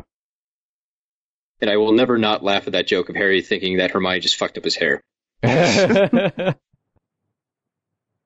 No, I'll look stupid. well, I wandered the woods alone for six months. I feel like there has to be a haircut spell, like hair reducto, and then you just have like a, a mohawk, it is ridiculous they have to do that by hand. right? Meanwhile, Then she ain't cutting Ron's. Nah. When we were in the ministry, though, we did see there was magic to pull all the flyers to a table, and then there was a wizard who was stuffing the flyers inside the newspapers by hand. so, who knows? Maybe wizard spells are like they're tapped out on mana on a lot of things. I think it's just how much busy work you personally want to do to kill time. Uh, by wizard law, they had to do so many things manually just to make people work. Also, God, this tent looks Amish. So I I love uh, Hermione's Sherlock moment there. you see, Harry, I'm actually a high functioning sociopath. Cue scary space madness Ron sucking the light out of the room. And to you, Ron Weasley, I give you this dramatic instrument so that you may be frightening at all times. so you can always make interesting introductions. God, he looks like a sad clown. Uh, there was a great moment of syncing there where Ron said, I thought I did too. As soon as you finished saying that, Mike, it, it just chef kiss. Beautiful. Other idea, uh, instead of mana being in the Harry Potter world, what if it's like D and D and they only have so many spell slots they can use per day without a rest? Like, oh, I can't waste my spell slot on assembling these newspaper flyers. That'd be a waste. Hold on, I have to sit here by this campfire for the next 15 hours. Alright, I'm ready to go. Magic missile. I have to say, I, I do really love uh, the plot point of Harry, of, of Ron and Hermione, like at the very end of this series, just kind of looking at Harry and saying, I'm going to be honest, we kind of thought you were going to Harry Potter your way out of this a lot sooner. Can you do something? Like, we kind of thought you would have become an action hero by now. Yeah, that's that's Harry's big challenge in this one. and Ron's, it's I guess dealing with his own internal conflicts of what he thinks Hermione thinks of him, and you know his runner-up status to Harry. But for Harry, it's the fact that he was raised to be the chosen one, and now that he's supposed to be doing his chosen one stuff, he, he's kind of shitty at it. It's a weird experience for Harry because normally when he's given a chance to step up, he steps up and he makes a big splash. Think of the Dumbledore's army scene a few films ago where he proved his worth as a leader there. In this case, he just doesn't quite have it. So it's it's a great trial for Harry to have to get through. Although I'm not really sure he gets through it. Like he stands by and he lets Ron go, and then when Ron comes back, he's kind of like, "Ah, "Why'd you leave? God damn it, do stuff." Well, I think what it ultimately amounts to, and this is kind of just what the entire series is about, is yeah, Harry is the chosen one because Voldemort forced that upon him. Mhm. But it's really Harry and his friends who have to come through at the end. He can't do it alone. Yeah. For sure. That's, you know, that's part of Ron's thing is recognizing, oh, I'm actually integral to this. I'm not actually off to the side as much as I and everyone else thinks I am. Please love me.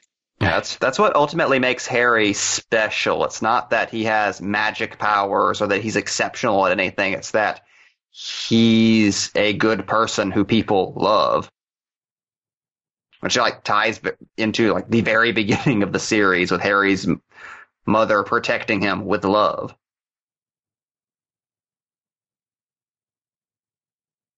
He was a sad clown. Don't worry about it.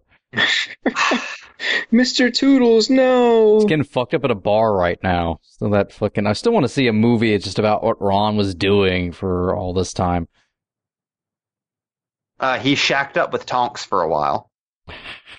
That is totally canon. He shacked up with Tonks for a while. The beauty. After they bonded during that chase. And here you have your Ter- Terrence Malick section of the film. I like whenever there's locations in movies where you can just tell uh, the location scout got rock fucking hard, didn't they? That guy didn't leave that spot. He just sat there and he's like, no, this is mine. It's all mine. No one else can film here. This is mine. no other movies can come here. He was throwing the rocks at Ridley Scott, like, get away. You go to Iceland to film your movies.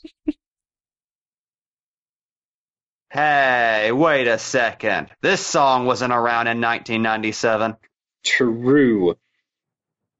So this is uh, one of the most interesting, in my mind, parts of the entire Harry Potter film franchise because it's it's its own separate thing.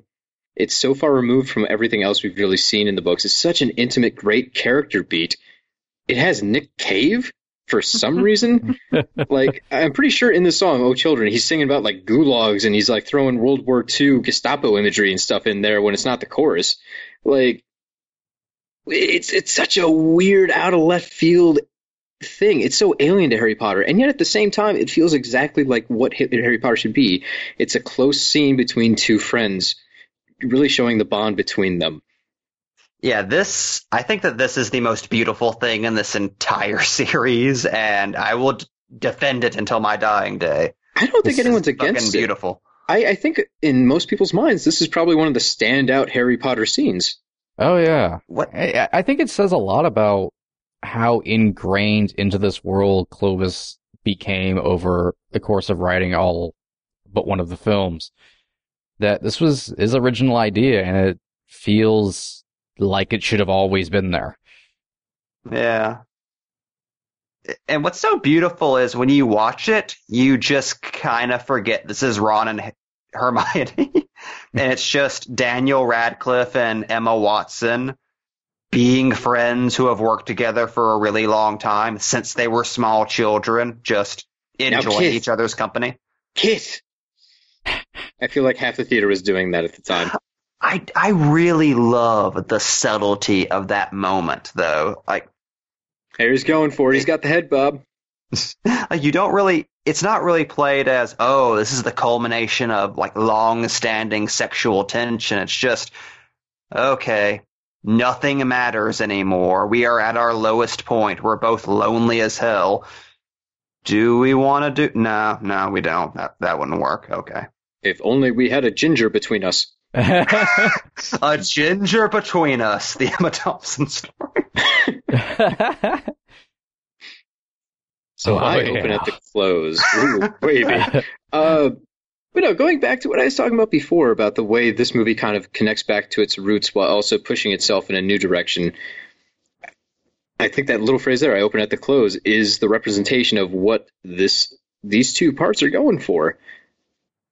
I mean, uh, obviously you can look at the closing maybe as a death, which is how all this really started. I mean, Voldemort dying trying to kill a baby is what spawned the boy who lived legend, which is now what he has to deal with again. So these two are tied together from that start that they jumped into. They forced that kind of tautology. So you get that implication of a circle. And I, I think you get that throughout this movie quite a bit and, and a little bit with the other just because it's an ending. But we have all those flashbacks to the past. We have, you know, those old characters we haven't seen since the early days. Dobby, later on we'll get the goblins, the sword of Godric Gryffindor, all that kind of stuff. Harry even goes back to his birthplace. It really is all back to where it started.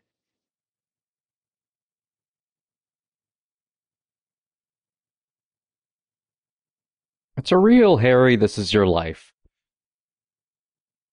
Well, I mean, this is supposed to be the culmination. This is these characters turning into adults. So they have to say goodbye to their childhood. In in this case, they do it literally by going to Harry's birthplace, and they move on as adults. And in part two, they get to actually finish off everything that's been set up and promised to them. This is that final last little bit of birth into adulthood. If I mean, only, They're totally off on their own now too. I mean, this is the one where there's no supervisors or parent figures to guide over them in any way. They're really actually striking out on their own. if only there was a scene where they had to get vital information from the mind of Gilderoy Lockhart. then it just becomes Men in Black 2 for a little while. We have to find some way to de-obliviate. All right. So I don't have anything important thematically to mention here, but just imagine if these scenes were just stretched out into a horror film. Like, just imagine a horror Oh, film yeah. with a real budget that could go to a snowy, spooky, cozy, little old school British town where there's an evil witch snake woman trying to eat people. Now, where's that Hammer movie? God, oh, I, I would throw money at the screen if this whole look was a film. It's random grim fairy tale they found themselves in. Yes. I fucking love how Yates goes into full horror movie mode from pretty much this point till the end of the movie. Yeah. Also, our, our transition of seasons is is way more gradual here than it has been in previous Potters. Typically, we get like a big scene transition that announces like, "Oh, hey, by the way, it is now spring or it is winter." Uh, you can tell because now there's a bunch of snow on the Whomping Willow. For this one, we had a long period where it was getting colder. You could tell from the way they dressed, from the way the environment was looking. You know, you knew fall was hitting them. Now suddenly we do have snow, but it doesn't feel like it just hit winter. It really does feel like we've slowly been sending these characters through the woods through time. Oh, even during the last scene before they came here, at the very tail end of the scene, that's when you just ver- see very subtle snowflakes start to fall around them. Yeah. Mm, more plot. My name is Ignatius. So the other Potter films too, all, all a lot of them, not all of them, I have a big focus on their mysteries, but they aren't exactly mystery movies. There, there's typically a MacGuffin or a magic mystery that's introduced at the start, and they get clues throughout the film, and at the end they get the big answer. In this one, I mean, it's called the Deathly Hallows.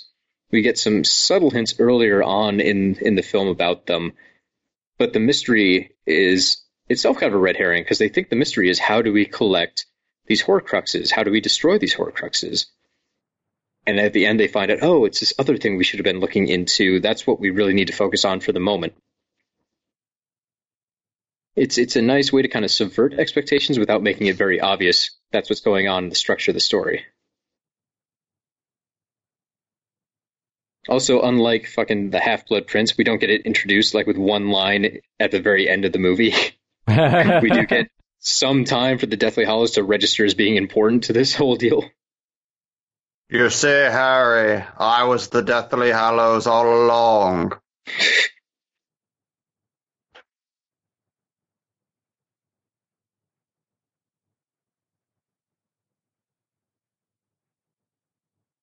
Old lady who turns into a snake, let's not meet.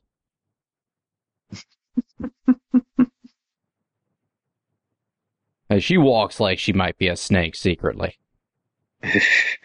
That's all old people, though. We all know ladies are snakes now.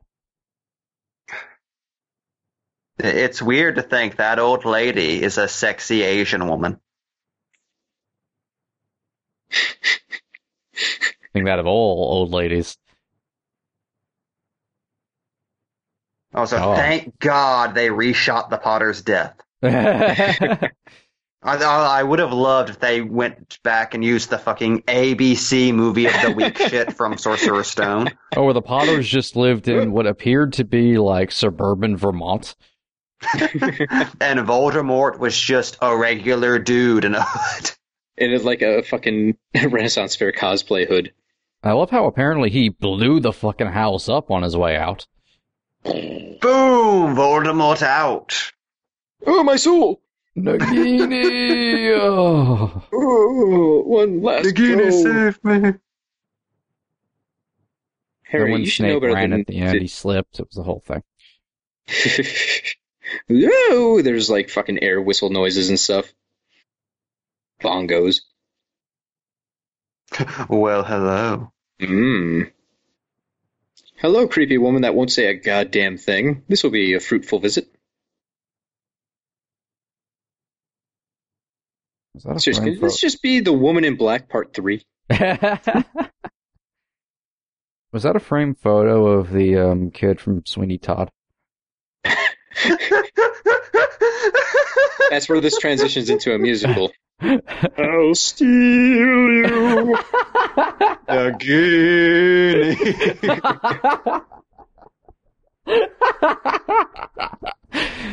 Very Well, this is my softly in your joke now. lizard hair. I like how we just immediately fell into it. Uh, fucking Rickman is unchanged. oh, pretty women are a wonder. Severus Snape. I mean, at this point, half the cast of Sweeney Todd is in Harry Potter, so. Pretty muggles. I feel like battles in London. I'll stop now. Turpin and, and Snape not all that different. Both way too hung up on girls that don't belong to them. Probably eat human flesh. Eat human flesh? Where'd you even pull that one from? Hey, Snape doesn't give that impression. Neither characters eat human flesh. Cody. Sweeney Todd, he makes meat pies. I'm assuming he had to sample That's the wares at different some point. Character. Yeah, you got me there. I wasn't thinking.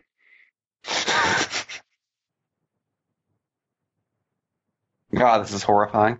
Oh, so take me This to is a Deborah Harry Potter movie. Oh, Snake Lady. That's what Harry, Hermione finding chair, a man. room of blood. Oh God. Lion Tamer Harry to the rescue. Oh, it is a horror movie. Hermione just fell down for no reason.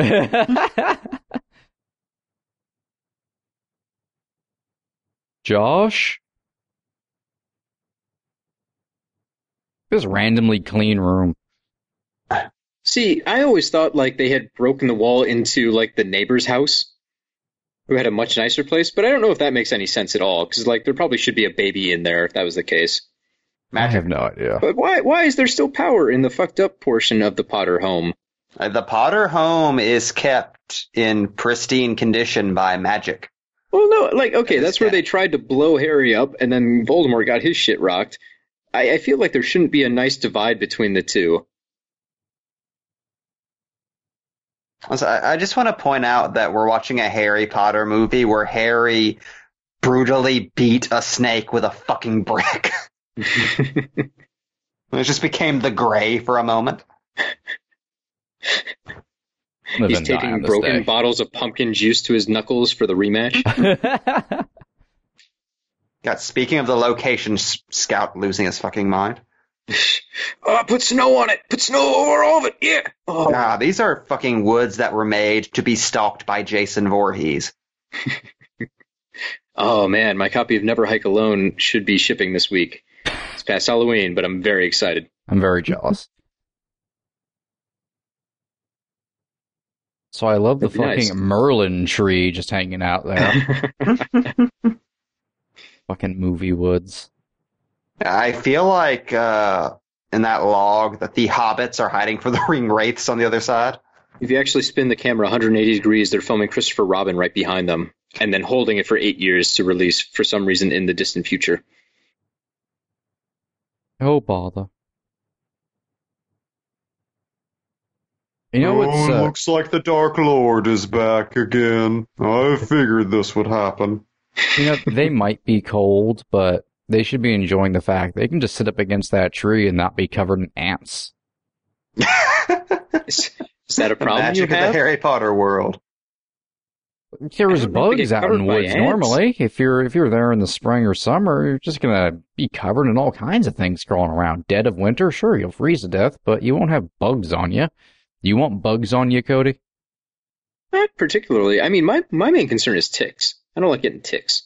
Exactly. Go out in the woods in winter. You don't need ticks. Nobody needs ticks. I don't want ticks.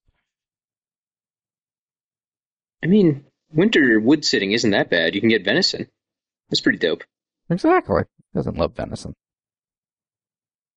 I mean, I like it. I just don't enjoy sitting in the woods. There's too Well, much nobody nature. does. It's it's terrible. It's terrible If they and could bring some- But Big screen TVs out there, they could make nature better. can we can we run on the platform of wanting to make nature better? Cody, I feel like you're the fucking goofus in some kind of some kind of cautionary tale about camping. Like, oh, Mike respects nature. Cody brings his big screen TV hiking. all right, all right, Jamie, consider these two scenarios. One, Mike goes camping and he has an okay time. You know, he, may, he has a pudgy pie maker. You know, he has, he has an okay evening. Cody goes out to the woods with his big screen TV and watches the Blair Witch Project and has a hella cool time. Cody, where are you plugging this shit in at? You bring a generator too. But it would be so No, so loud you're- you'd be able to hear your Yeah. movie. Mm, you just crank up the volume on the TV. Also, um, not to continue to argue, but now I'm stuck on this. Can um we have a um some sort of bop event where we go out and play Blair Witch Project out in the middle of nowhere in the woods? Oh god, that'd be amazing. There's just We- an old CRT TV out in the middle of the woods with no explanation. Can we please do this? This sounds fucking awesome. Can we oh, do? it's like the Jaws screenings about, at, that they have at beaches. yeah, let's do this with different movies. So like somewhere there's a sewer playing Chud Or alligator. or Alligator. I like if you can the get your hands on a copy, sure. I like the idea of at any point going, "You are invited to the sewer." like I feel like we'd have to make them sign so many legal waivers. No, you just you just leave it and go.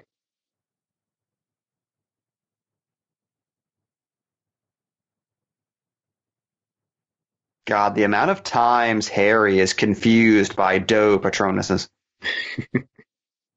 The amount of times Snape has had to go idiot over here throughout this series is incredible. I'm more impressed by Snape in the background, basically probably holding his cloak over his face like Dracula, like "Do not see." I have to be sneaky about this. Harry can't know I'm nice occasionally.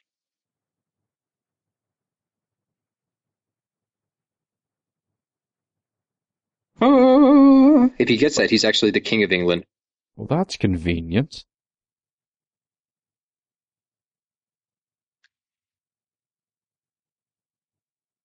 So I think this entire time Harry's like, "Oh yeah, I, I, I just stumbled onto it all by myself. I'd like to see Ron do that." Meanwhile, he killed Ron five minutes previous.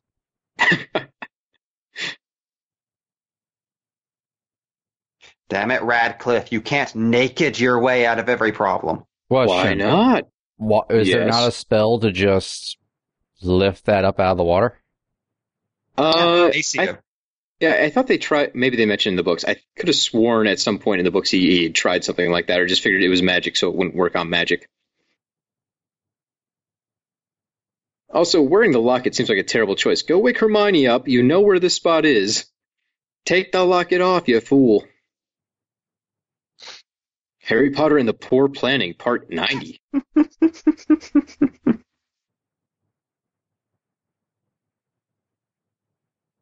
or, or just take it off and set it to the side. It doesn't have legs, Harry.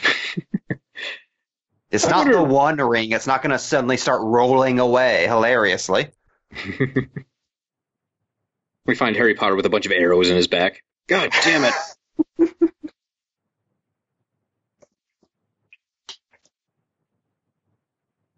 Ron then just watches. Years now later, I am Harry Potter, years later, Harry would come back as Pumpkinhead. the talented Mr. Weasley. He just takes Harry's clothes and puts them on. He just starts carving a lightning bolt into his forehead while staring dead ahead. Actually, the talented Mr. Ripley would be a lot easier in the Harry Potter world. They just polyjuice potion their way out of that. That's all Crouch did. Harry, use a spell to dry yourself off. Yeah, for God's sake, all you're doing is putting clothes on over the wetness. That's not going to help at all. You will die of hypothermia in about five minutes. Have you not seen Survivor Man? How'd you even get those clothes back on? You're soaking wet. Do you know how difficult that would be? Magic. Wow, this really is a wizarding world. Yeah, it does work. Yeah, magic. That's the answer. Also, we're I- making jokes though. We've got Ron's like true forging of character moment where he has to prove his actual worth to the group, by confronting spiders. and in Naked Hermione's. I think we've all confronted privately. Mike Napier and the euphemism. All those buck teeth.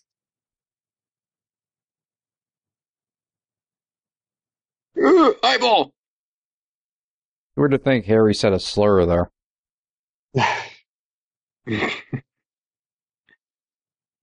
What a great representation of evil. Just this nasty, blobby, bubbling thing. This weird cloud. Just this I weird tornado of souls. It spits spiders out, and naked people.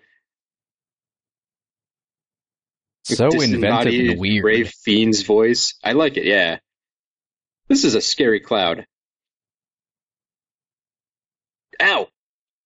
Uh, Honestly, the um, this movie, uh, uh, the, the, I would say probably the last four movies, since that's where you get Voldemort. But particularly like the stuff Yates does visually with with some of the magic stuff has to be probably the best representation of you know evil dark magic from a fantasy film ever. Because usually it's just there's not really anything to whenever you see like a dark wizard doing shit. All of this stuff has like such a interesting, different flair to it, And all his personality.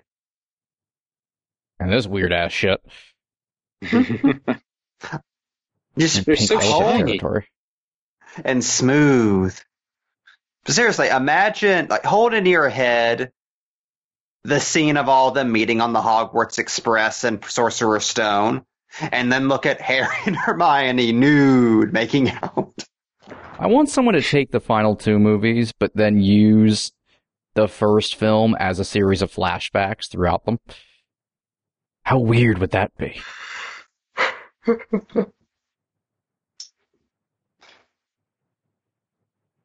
just as Ron's running towards that, it just cut to him asking Harry where his chocolate frog went. also, that looks like a footprint of a very large Bigfoot. it does. Quit That's my ripping off comment. Gravity Falls, Harry Potter. I am waiting for when Sasquatch shows up in the Fantastic Beasts movies. He is the most fantastic beast, and they are in America. It makes perfect sense. And the Chupacabra is showing up in Grindelwald. oh no, he's back. And he has a weapon. Watch out, Ron. She's gonna beat the shit out of you. Wouldn't it be amazing if Hermione just saw him holding a sword, pulled out a gun, just shot him? Oh God, Harry, he had a weapon. Just, he was coming at me. Did you see that? He was coming at me. Stand your ground. It is funny to think Hermione is the only character in this franchise who throws a fucking punch. Well, that time it just leaves and some slaps. I mean, it's no Draco treatment. Look, I helped. Ron good now. Uh... Oh yeah, that too. She is so accusatory of Ron here. maybe, maybe she believes Ron's a Death Eater.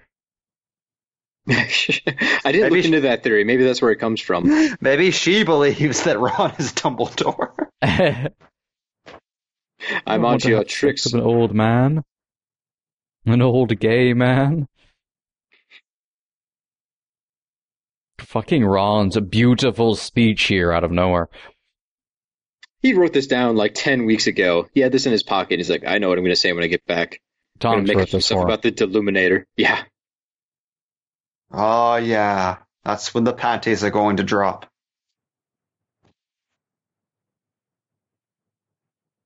Five minutes later, the GPS dropped out of his fucking jacket. What is this? Wizard Tracker app. That just tells me what Halo RoboCop radio. is. I just like the idea of referencing RoboCop again. That's three times this commentary. Ah, ah, three. Ah, ah, ah. He looks like a confused clown. You know what his eyes look like? he looks like his eyes are the eyes of a mummy. No, a Mike, I've seen mummy. the eyes of a mummy. I know that might them. be specific, but there's someone No. out there who's going, yeah. They would be wrong. Mike has been watching a lot of mummies m- movies. I think we should say. Are you challenging me for mummy throne, Mike? Are we going to have to mummy off here? I will mummy throw down right now, motherfucker. Have you seen the new mummy? I heard you guys, describe guys, it, so yeah. Guys. Guys, you're both top moms. Can we please move on? no, there can be only one.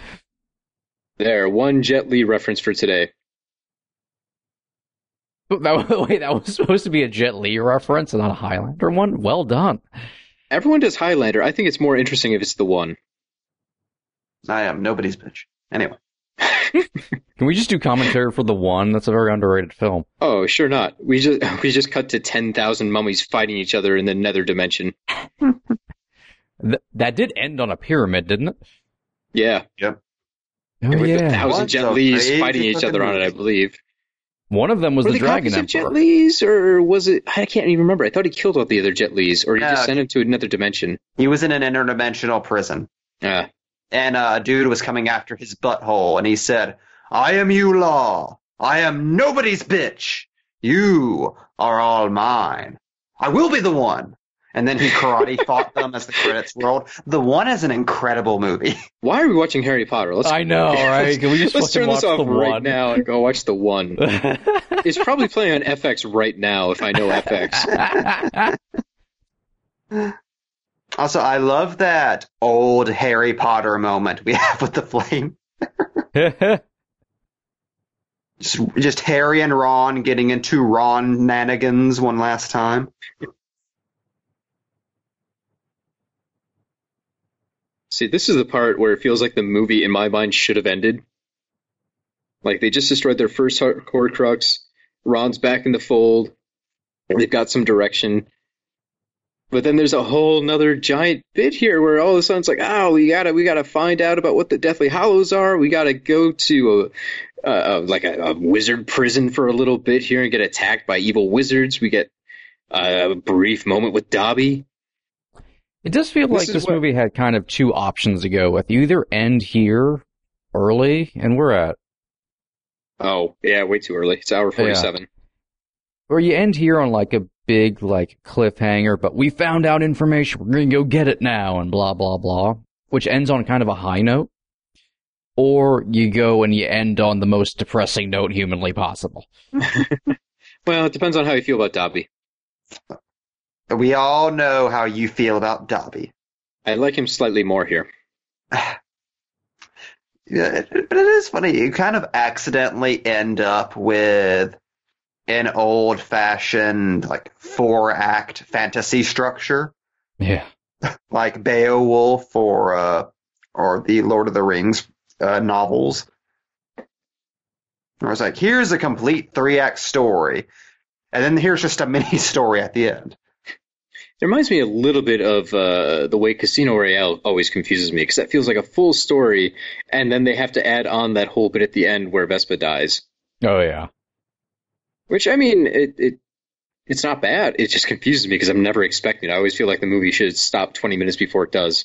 Oh, I'm so glad someone else feels that way. I'm shocked every time I watch Casino Royale, and I've seen it like 50 fucking times. like, oh, oh god, it's still going. Okay, this is weird. Wait, there's more. No, James Bond, you had love. like I always do that like uh during like the car chase and the um interrogation scene.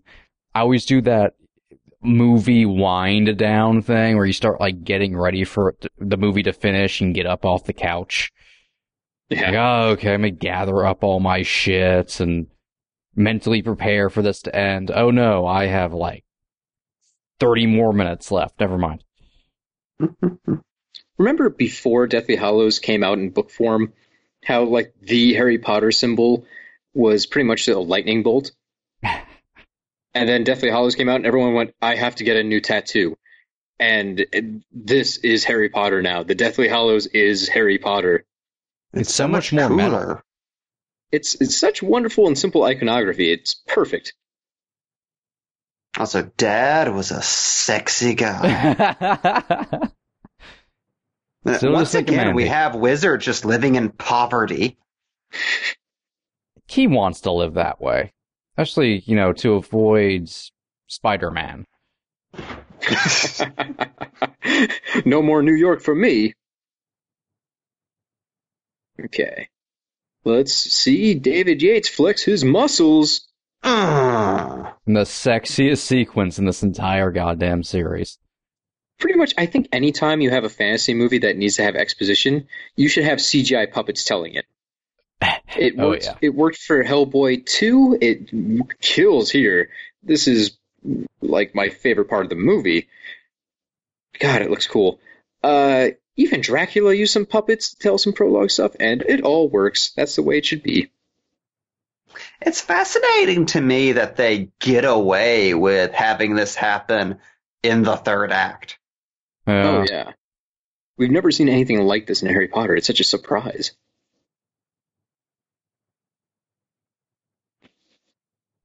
But I guess, you know, seven movies in, you got to do something to keep it fresh. And boy, this is going to stand out in people's minds. I'm fascinated. Damn fascinated. it, this was like a- Dumbledore, stop tempting them. I'm fascinated. This was like briefly became a traveling puppet show. oh, really? Yeah, just this story Ah, neat. because everyone was so fucking taken with this. They actually uh, published the tales of Beedle the Bard recently. I'm actually of all the uh, weird Harry Potter coffee table books they've come out with are like fifty dollars each. That's the one I'm actually tempted to buy. Oh, yeah. That came out a while ago. They must have done a, a repressing of it. But, yeah. You Well, it can- came out for public um, not that long ago. It was just a like kind of a charity thing and limited stuff, and now it's actually. Uh, I mean, it couldn't have been that limited. Uh, like my ex had one, which she got for Christmas like years ago. Well, the very first like printing of it was five copies. Yeah, I'm pretty sure she doesn't have one of five. it did, but I think um, maybe like a year or two after that, it went out for uh, mass consumption. But I think it's still all the proceeds of its selling still go to charity. I think. I, I'm still going to explain that with your ex girlfriend is white. Just things happen for those people. We can't explain. She just made her own version of it. None of the tales are correct. Fucking honkies. This is just a version of Watership Down with a different cover. I love this Tim Burton dancing character. What's most impressive to me about this sequence is we've never seen anything remotely fucking close to this in any of the other movies, yet somehow this feels like Harry Potter still. Yeah. It's Something about the design. real dark too, compared to pretty much anything else in Harry Potter. It's not implied darkness. We see a guy being dragged up from a noose. Uh, there's the blood splatter on the wall when the other wizard has his throat cut in the middle of the night. Oh, it's For like a, a weird couple minute segment, this is surprisingly grim.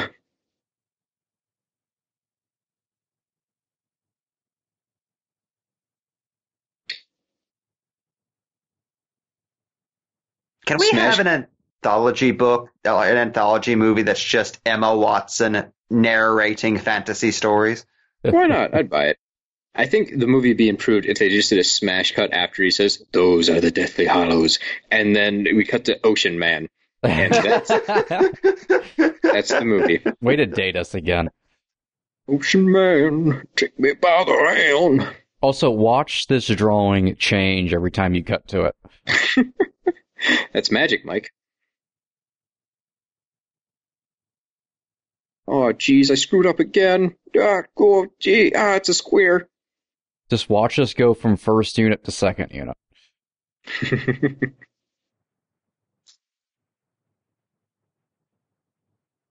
Back and to the left. Hey, that's not what was just drawn.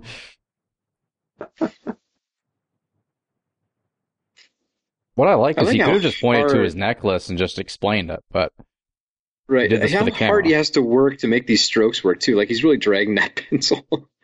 There's He's a dramatic point Cody. to where His daughter is gone.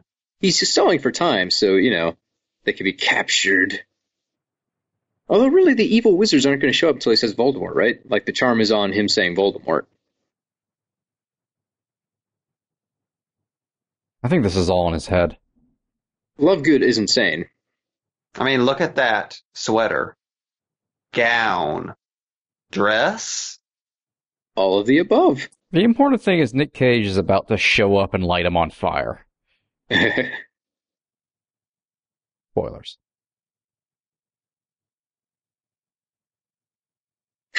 Ron has the right idea. This man is insane. He's going to turn you into meat pies. I like how this is scarier than the encounter with Nagini.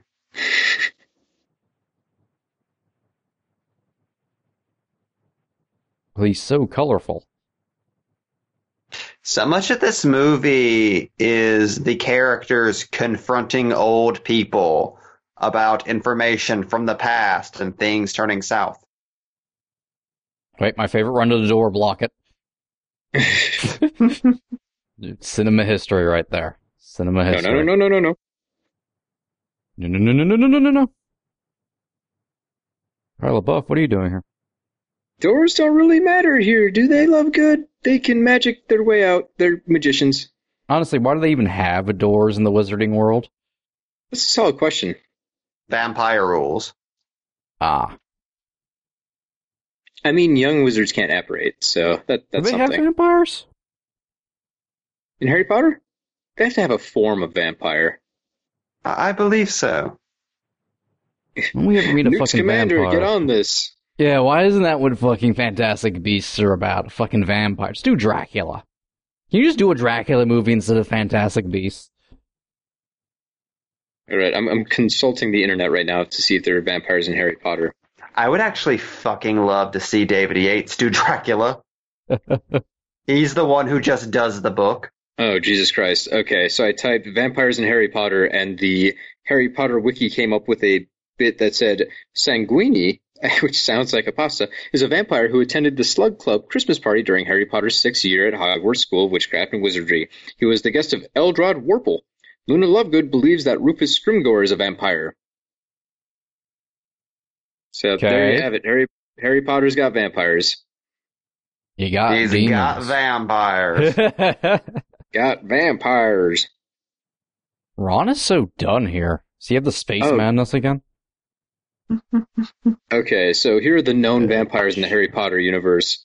Amarillo Lestoat, Blodwyn Bludd, Brian, just just just Brian, Carmilla Sanguina, Lorcan Dur, D8th, part vampire, unnamed Romanian vampire, Sanguini, Herbert Varney, Trokar, Vlad Dracul, and Vampire in Minsk. what about the unknown vampires? All those names Uh, are stupid. many. Except they Brian. were very dumb. Brian. I'm going to see if Brian has a Wikipedia article about him. Physical information: human, male. Name is Brian. Also, um, does anybody else feel like um, this main Death Eater here was just trying to look like David Tennant? A little bit. Yeah, yeah, I little could see that.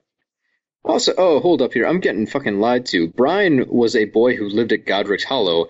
On the night of 31st October 1981, he dressed up as a vampire for a Halloween party in his house.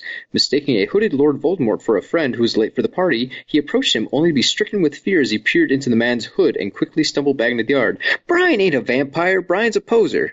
Bullshit. Bullshit. I hate the Harry Potter franchise now. Brian was present in some early drafts of the film adaptation of Harry Potter and the Philosopher's Stone. He was, however, cut from newer edits and has not seen the final version. I would love to have seen that scene, but interacting with that Voldemort. Just, dude. Also, can we just? Uh, I think it's worth pointing out. Hey, sequence from Sherlock Holmes: A Game of Shadows. This is less slow motion.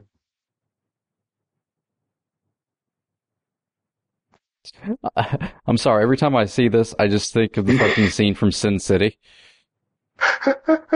We're going home, Kevin.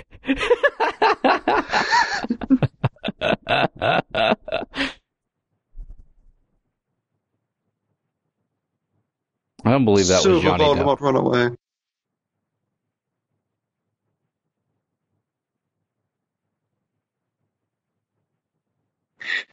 So yeah, now the mystery element of the Hallows is officially kicked in, and it's a race, but the movie's going to end in like ten minutes. Which is a bit silly, like they, they make such a big deal of the Deathly Hallows here, but it's really for the second movie to do anything with them. The mystery of this film is figuring out what the mystery is, Yeah. which What's isn't MacGuffin bad or anything. time? Like it's it's kind of interesting, but I like how lost the characters are until the very end. That's really it. They're after the wrong MacGuffins. Like they still need the other ones, but there's a different set they need to be after. You're not David Tennant. Let the man enjoy his scarves. You're not Scrooge Scarves. McDuck at all. Can't we all be Scrooge McDuck in our heart if we just hoard enough money? God, going back to uh, the idea of of touching uh, touching on the Harry Potter series again as like a Netflix series or something. I feel like if you were doing that, you would just keep Crouch around and have him be this character. Yeah. I mean, they probably cleared out Azkaban by this point in the story, right? Like he's got to be off doing something. God, do I have to go back to the Harry Potter wiki? It is odd at this point. It's like, wouldn't you want Tennant to come back for at least a couple scenes? Right, he was pretty famous at this. Maybe he's too busy like doing Doctor Who stuff. I don't even, in the books, I don't even think Crouch comes back and does anything after Goblet. Uh, let's see. He died sometime between 95 and 96. Oh, oh, he received the Dementor's kiss on 24th of June 1995. They killed that dude. Ah. There's your your wizard justice.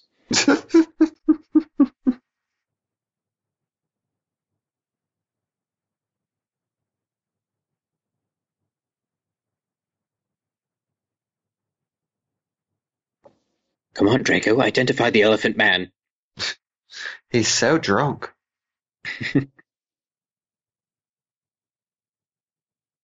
Again, I always forget this the last chunk happens. Like I forget Draco's even in this movie.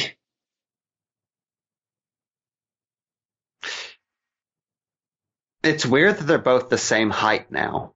It is odd. God, poor Lucius. Also, can we just take a moment to appreciate Helena Bonham Carter somehow chewing up her past performance as this character for something even more over the top and insane? I mean, not a lot of screen time to make things happen. She had that one opening bit, but that's mostly Voldemort's scene. And this is her scene. This is her big moment, which is great because we need to really hate her in part two. Because Yeah. they give her that big, big send off. You've got to earn that. And, you know, this is where she gets it.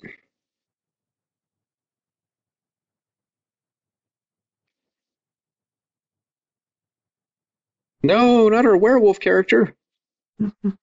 Not Fenrir Greyback, my favorite name ever. the man who scarred Bill Weasley. It's, It's it's like the it's, last of me. I'll be in the next movie. it's great that Bellatrix suddenly shows up to be the main villain of the movie in the last ten minutes. And there's just Even shit like that, defeat just her. screaming with the weirdest series of deliveries ever. It's just amazing. Well, this whole movie split into two halves thing again gets into the weird murk of how do you handle this? The main antagonist and Harry don't see each other in this movie at all. So we get Helena Bottom Carter, but even then they can't defeat her. They just escape her and have to deal with her in the next movie. Important thing is Yeah, Dobby is. dies. Good. It is funny how simply because of circumstance, Bellatrix becomes the number two villain of the series.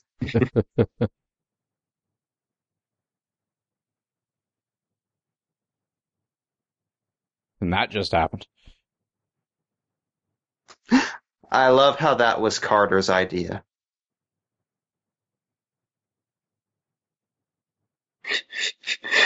All right, the mirror.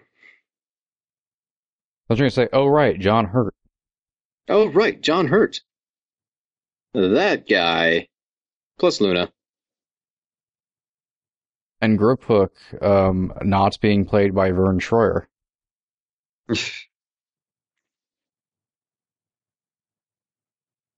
I'm also in this movie. Hello. Look at my shiny hand.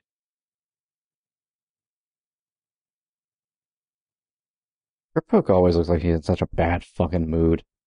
That's, like that's be- part of his charm. What what what amuses me is it's Davis playing Griphook this time, but they still do his makeup, so it still looks like Vern Troyer, and it weirds me the fuck out. That's Hollywood magic, Mike. D- Dobby, we we don't want to make love. Hmm. Dobby is not so sure, Master Fuck- Potter. Fuck you, Dobby. Fucking, I'm an elf. Like everyone in the room is fucking retarded. You're the one who can't even speak right. Well, I mean, he's he's a house elf. They're basically gods. Where'd you get those? They need to be enslaved from? or else they'll kill everyone else. They're too powerful. Put on normal clothes, Dobby. You're still wearing fucking rags and no underwear. Har- Harry Potter does not appreciate the angle of Dobby's dangle. Ow. I'm gone from the film now. God, that is, I, I say this every time, that is the easiest paycheck in movie history. I mean, he still had to put up the makeup. That, that probably took an hour or two. Give me that snitch. I'll chew Dobby's penis off and spit it back into his mouth like a baby bird. Anyway. Mm. Ugh. Ugh. I win. Um,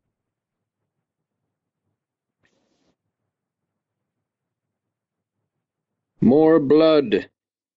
the slur. Oh, don't cry, Hermione. Oh man, you done pissed him off now? I'm just I'm stuck on the stuff Mike was saying about the makeup. It's weird, right? It is. Yeah, once is- you notice it, it's like, ugh. You just put How Vern can you just Troyer's make a face Troyer? on Warwick Davis. It's creepy. Okay, so that was quick, and it's hard to tell exactly what was happening there. Did Lucius try to pull out his wand and then realize it wasn't there from the start of the movie so. when Voldemort took it? Okay, that's a Lucius is touch. fucking really drunk right now. He's having a bad goddamn time of it. Hey, look, we just missed a really important plot detail. Wands changing hands.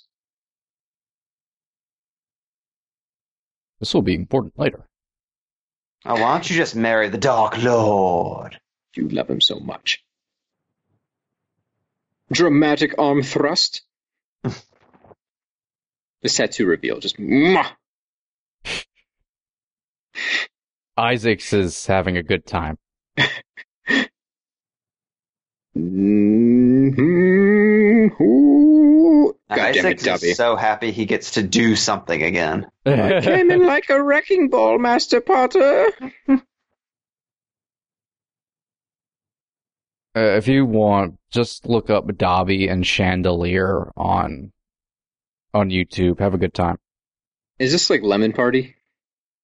You're not far off, but we won't go into it. Oh no, I don't Which- like. If you just want to see a Dobby doll in drag on an actual chandelier to a pop song, and you know you want to, I don't recommend looking Mm. that up. Mm-mm.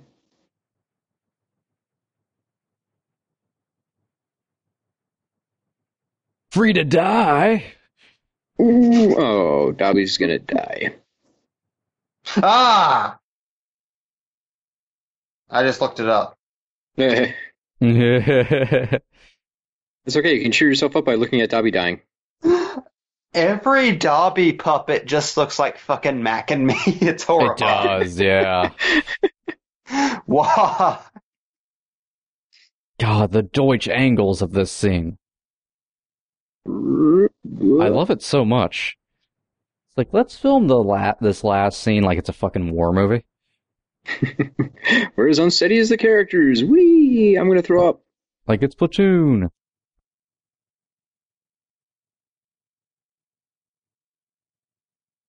So a nice little foil here. I mean, this is a good structured beat. We start the movie off with Voldemort basically talking about how disgusting it is for the idea of wizards even mating with other humans that just aren't magical. So we know he's a huge asshole. Then we get to the end of the film, and the closing note is Harry Potter believes so much in the equality of all magical creatures that he, he wants to show the respect he can by digging a grave with his hands for Dobby.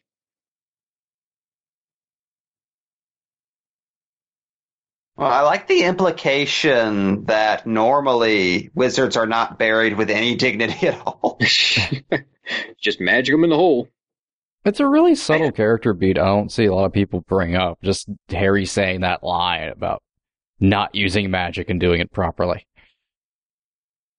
I think they should do it like Always Sunny. Like when a house elf dies, they just throw him in the trash. When a wizard dies, you just throw him in the trash. Or if you want to be really funny about it, you throw them in like the Floo Network and hope they just wind up in like one of the dark wizard alleys. or Harry just stands up holding his corpse and just throws it behind him into the uh, into the waves, and Dobby's corpse just goes. Also, here is Dobby the house elf, h- house elf dying with his eyes wide fucking open like a real. They won't close. Like, Even no movie bullshit of him- of him like closing his eyes and all that. Like, What nah, we're just gonna have him death stare. Remember the Talia al Ghul death scene from The Dark Knight Rises? Just imagine if they use that same performance right here. oh, Dobby dead now. That would ruin this entire film right there. That'd be the one catastrophic flaw I could never get over.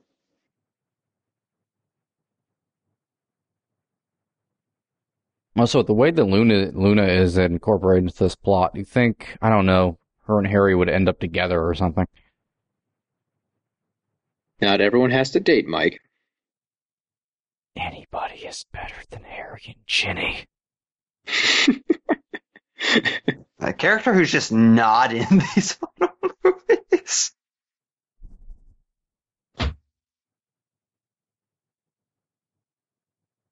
Where do you get the oh, shovel No, it's from? so though? sad. It's really sad, yeah. Like, this is an ending of a technically a kids' film. This is 80s Disney up in here. These kids have grown up. They're adults now, and they need to feel sad when they go to entertainment.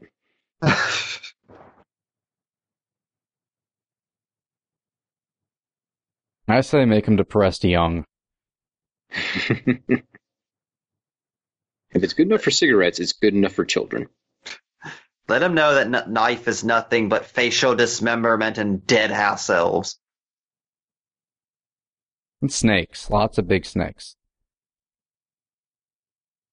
God, could you imagine if they did the old Harry Potter thing where they had to go up to Hermione and say, Yeah, but some good stuff's happening too. It's so exciting. Oh, right. and I forgot they also end with this this surprising little bit where now Voldemort just has the fucking death wand. the death wand. The death wand. That sounds way more metal, right? It does. Oh. God, he's just. Oh, he's like a circumcised dick. It's so smooth. Cut to Dumbledore. Make out. Make out. Now, Kith. I love how Michael Gambon got a credit in this movie for appearing in photos and being dead. Lay down here. Now take a nap. Got it. Tee hee hee hee hee hee. Nagini, look what I got. Bippity boppity boo. It's his bong. Nagini. Let's just think. Uh, Dumbledore's wand, as far as I can tell, didn't change design throughout the films. So they kind of lucked out by giving him a cool ass wand in the first place. Yeah. What if the Elder Wand turned out to just be like the most boring, nondescript wand in the world? They had a lot of dumb luck. Some of that stuff. I mean, with with Rowling Consulting, do you think she went over to somebody in the props department and was like, "Nah, this thing's got to look baller." It's possible. The world may never know.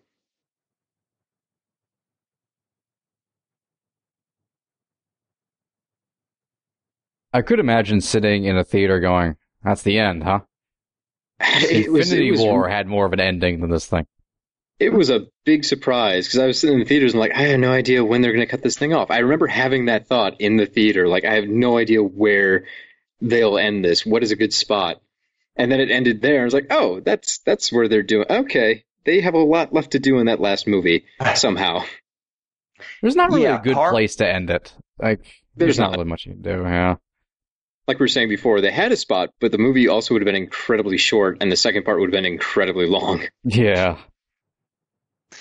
Yeah, part one and two definitely work together when watched as one long movie. Let's, I mean, let's make a quick checklist here. Harry has to figure out the deal with the rest of the Deathly Hallows. I mean, we're going to find out in a surprise he actually has the invisibility cloak and the resurrection stone on him already, so he's got two out of three. So that mystery is much smaller than it appeared at first, but sitting in theaters like, oh my god, they still have to find two of those suckers. Uh, they have all the remaining Horcruxes because in this one they destroyed the locket so they still got to figure out where the rest of them are, find them. Which I will say in the second movie becomes a little bit of a cheat because they find out a ton of them are just in Hogwarts and have always been in Hogwarts. they just have to figure out the secret of finding them. So they go through most of the Horcruxes pretty speedy once they get to it. But uh, you don't notice that, I think, when you're actually watching part two. It just moves along at such a fast clip, you don't have the time to realize, like, wait a minute, this is a little lumpy. And again, I mean, screw it. You got two parts. You don't necessarily have to spread everything apart evenly on them, even though that might be your first instinct. yeah. The structure is unusual, but it doesn't make it bad. It is funny the part two is shorter. Yeah.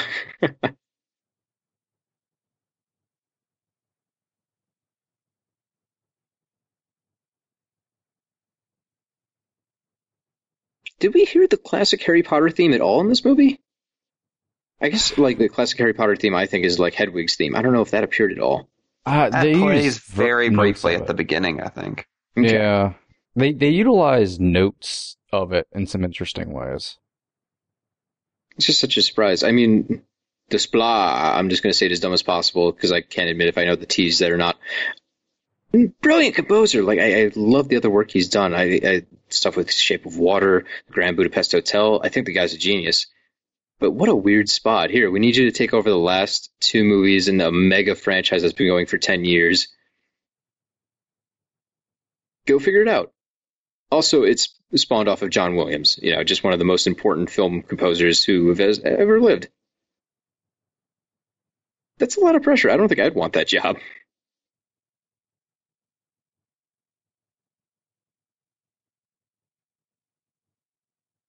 Yeah, So it's, I- it's amazing just how many people had to pull out all the stops at the last possible moment in this franchise. Yeah. That, that that alone deserves like all the credit in the world.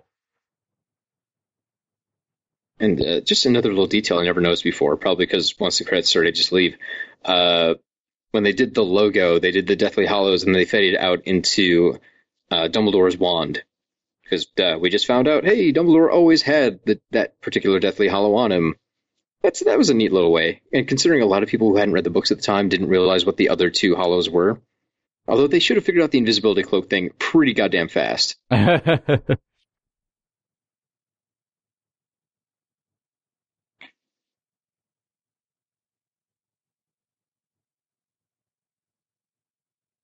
Oh yeah, Cho Chang was in this movie.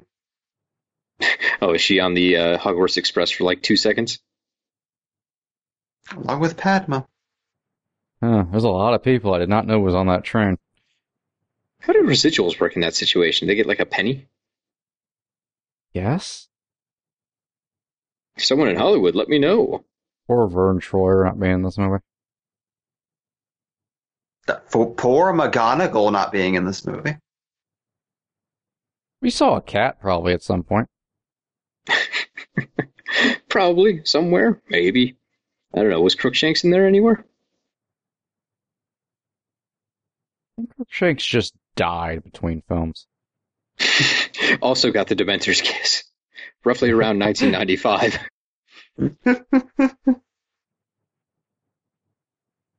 And that was Deathly Hallows Part 1.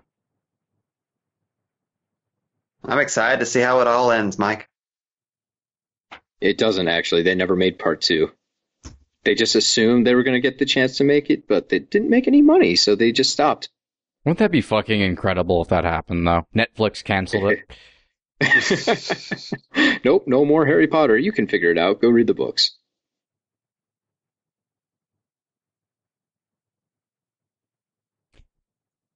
I'll say people don't talk about, I think, the last two very much.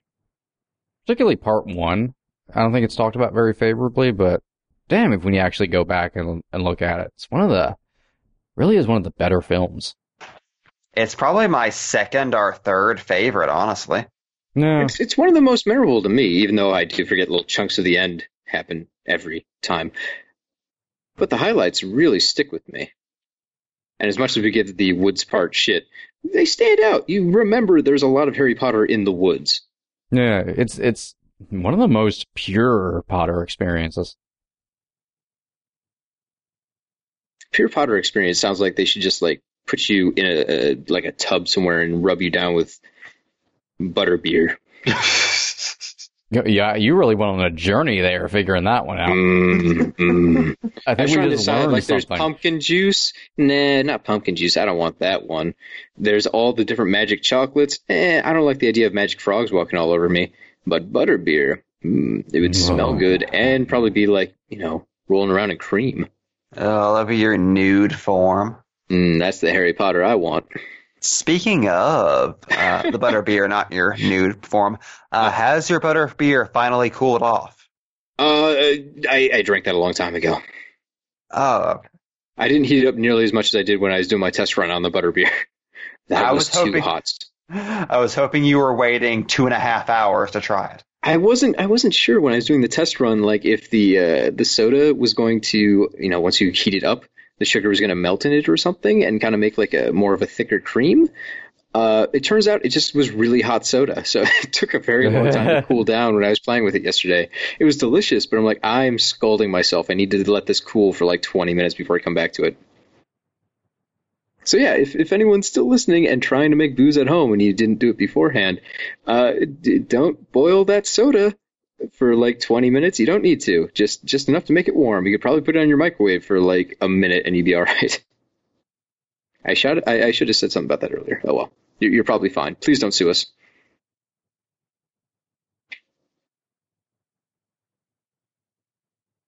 But anyway, We gotta be we gotta be close to the end of these credits, right? We're up to underwater stunt units. we got a while. like three You may, more you, minutes. you may want to start winding down. All right, folks. You can you can watch these credits. I'm out. Of, I don't have fun things to say anymore. you, you wore me out. I'm tired. Daddy's got to go to bed. If you've enjoyed this commentary and for some reason didn't listen to the others, you're in luck because there are others. You can go listen to us talk about all the Harry Potter films uh, and other things. Honestly, we do regular episodes. We do commentaries on things that aren't magical. Check them out. You can find us on iTunes. You can find us on Facebook, uh, on Twitter at Box Office Pulp uh, Stitcher, we're on Blogspot. look up Box Office Pulp and you'll be able to find all of our material. I encourage you to listen to it and uh, send me your alcohol recommendations. Looking for cocktails. Not co- just cocktails. And please do not send us anthrax. Optional. I'd prefer not, but I mean, if you want. well, you do you. Oh, Dobby can't wait to go up to those pearly gates and sit on them. Why am I just imagining the South Park version of "You're Going to Hell, Little Boy"? But it's it's just Dobby being thrown through this the South Park version of hell. Oh, Dobby wa- Dobby wants to suck the black cock of Satan. They never go into where they get the magic from. It could be Satan. Imagine, I assume so. Can you imagine Bill Nighy showing up at Ron's door, somberly telling him that he has with him Dobby's last will and testament? and it's a time turner. Dun dun dun. Dumbledore Ron 2014. and Ron gets explained somberly that Dobby's last wish was for Ron to cornhole his corpse. That's the only way you get your inheritance. I mean, if I've got to. Just turn, turn around, turn around. Is that your Ron impression? Can I hear that again? Just, I mean, it's, he was, he was a good elf. Alright. Accio asshole. Ah! Oh god, I don't like the visual of that, just ripping an asshole out and shoving it at you. Ripping an asshole out and shoving it at you. The box With office magic. pulp way. And then Kreacher has to catch it in his mouth. I don't like house elves anymore. I'm glad Dobby's dead. Yeah, me too. Anyways, folks, that's a wrap. Get the hell out of here. You get more out of life when you go out to a movie.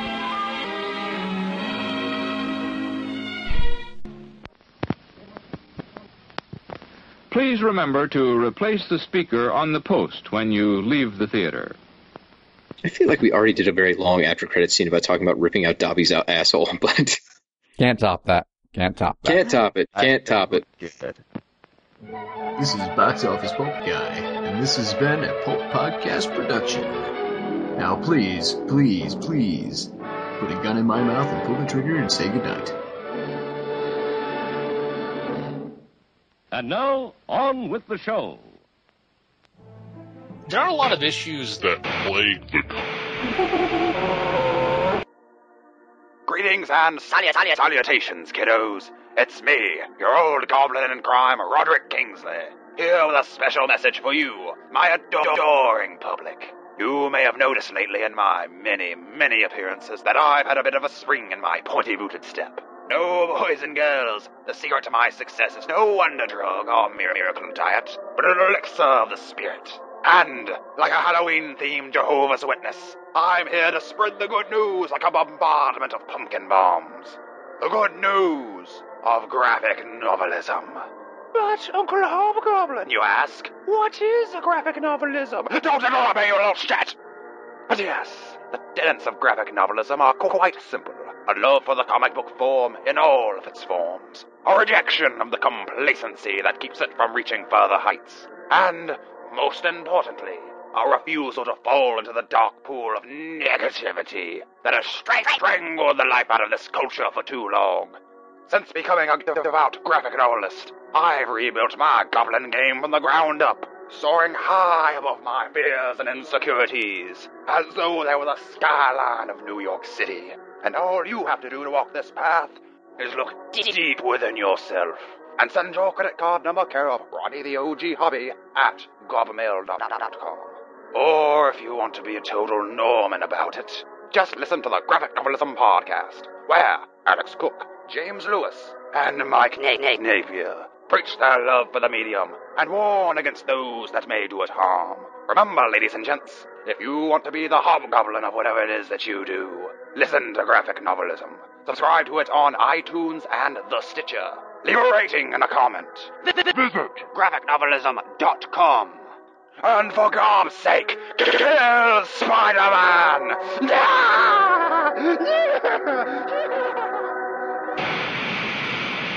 on another episode. That was just a little taste of graphic novelism.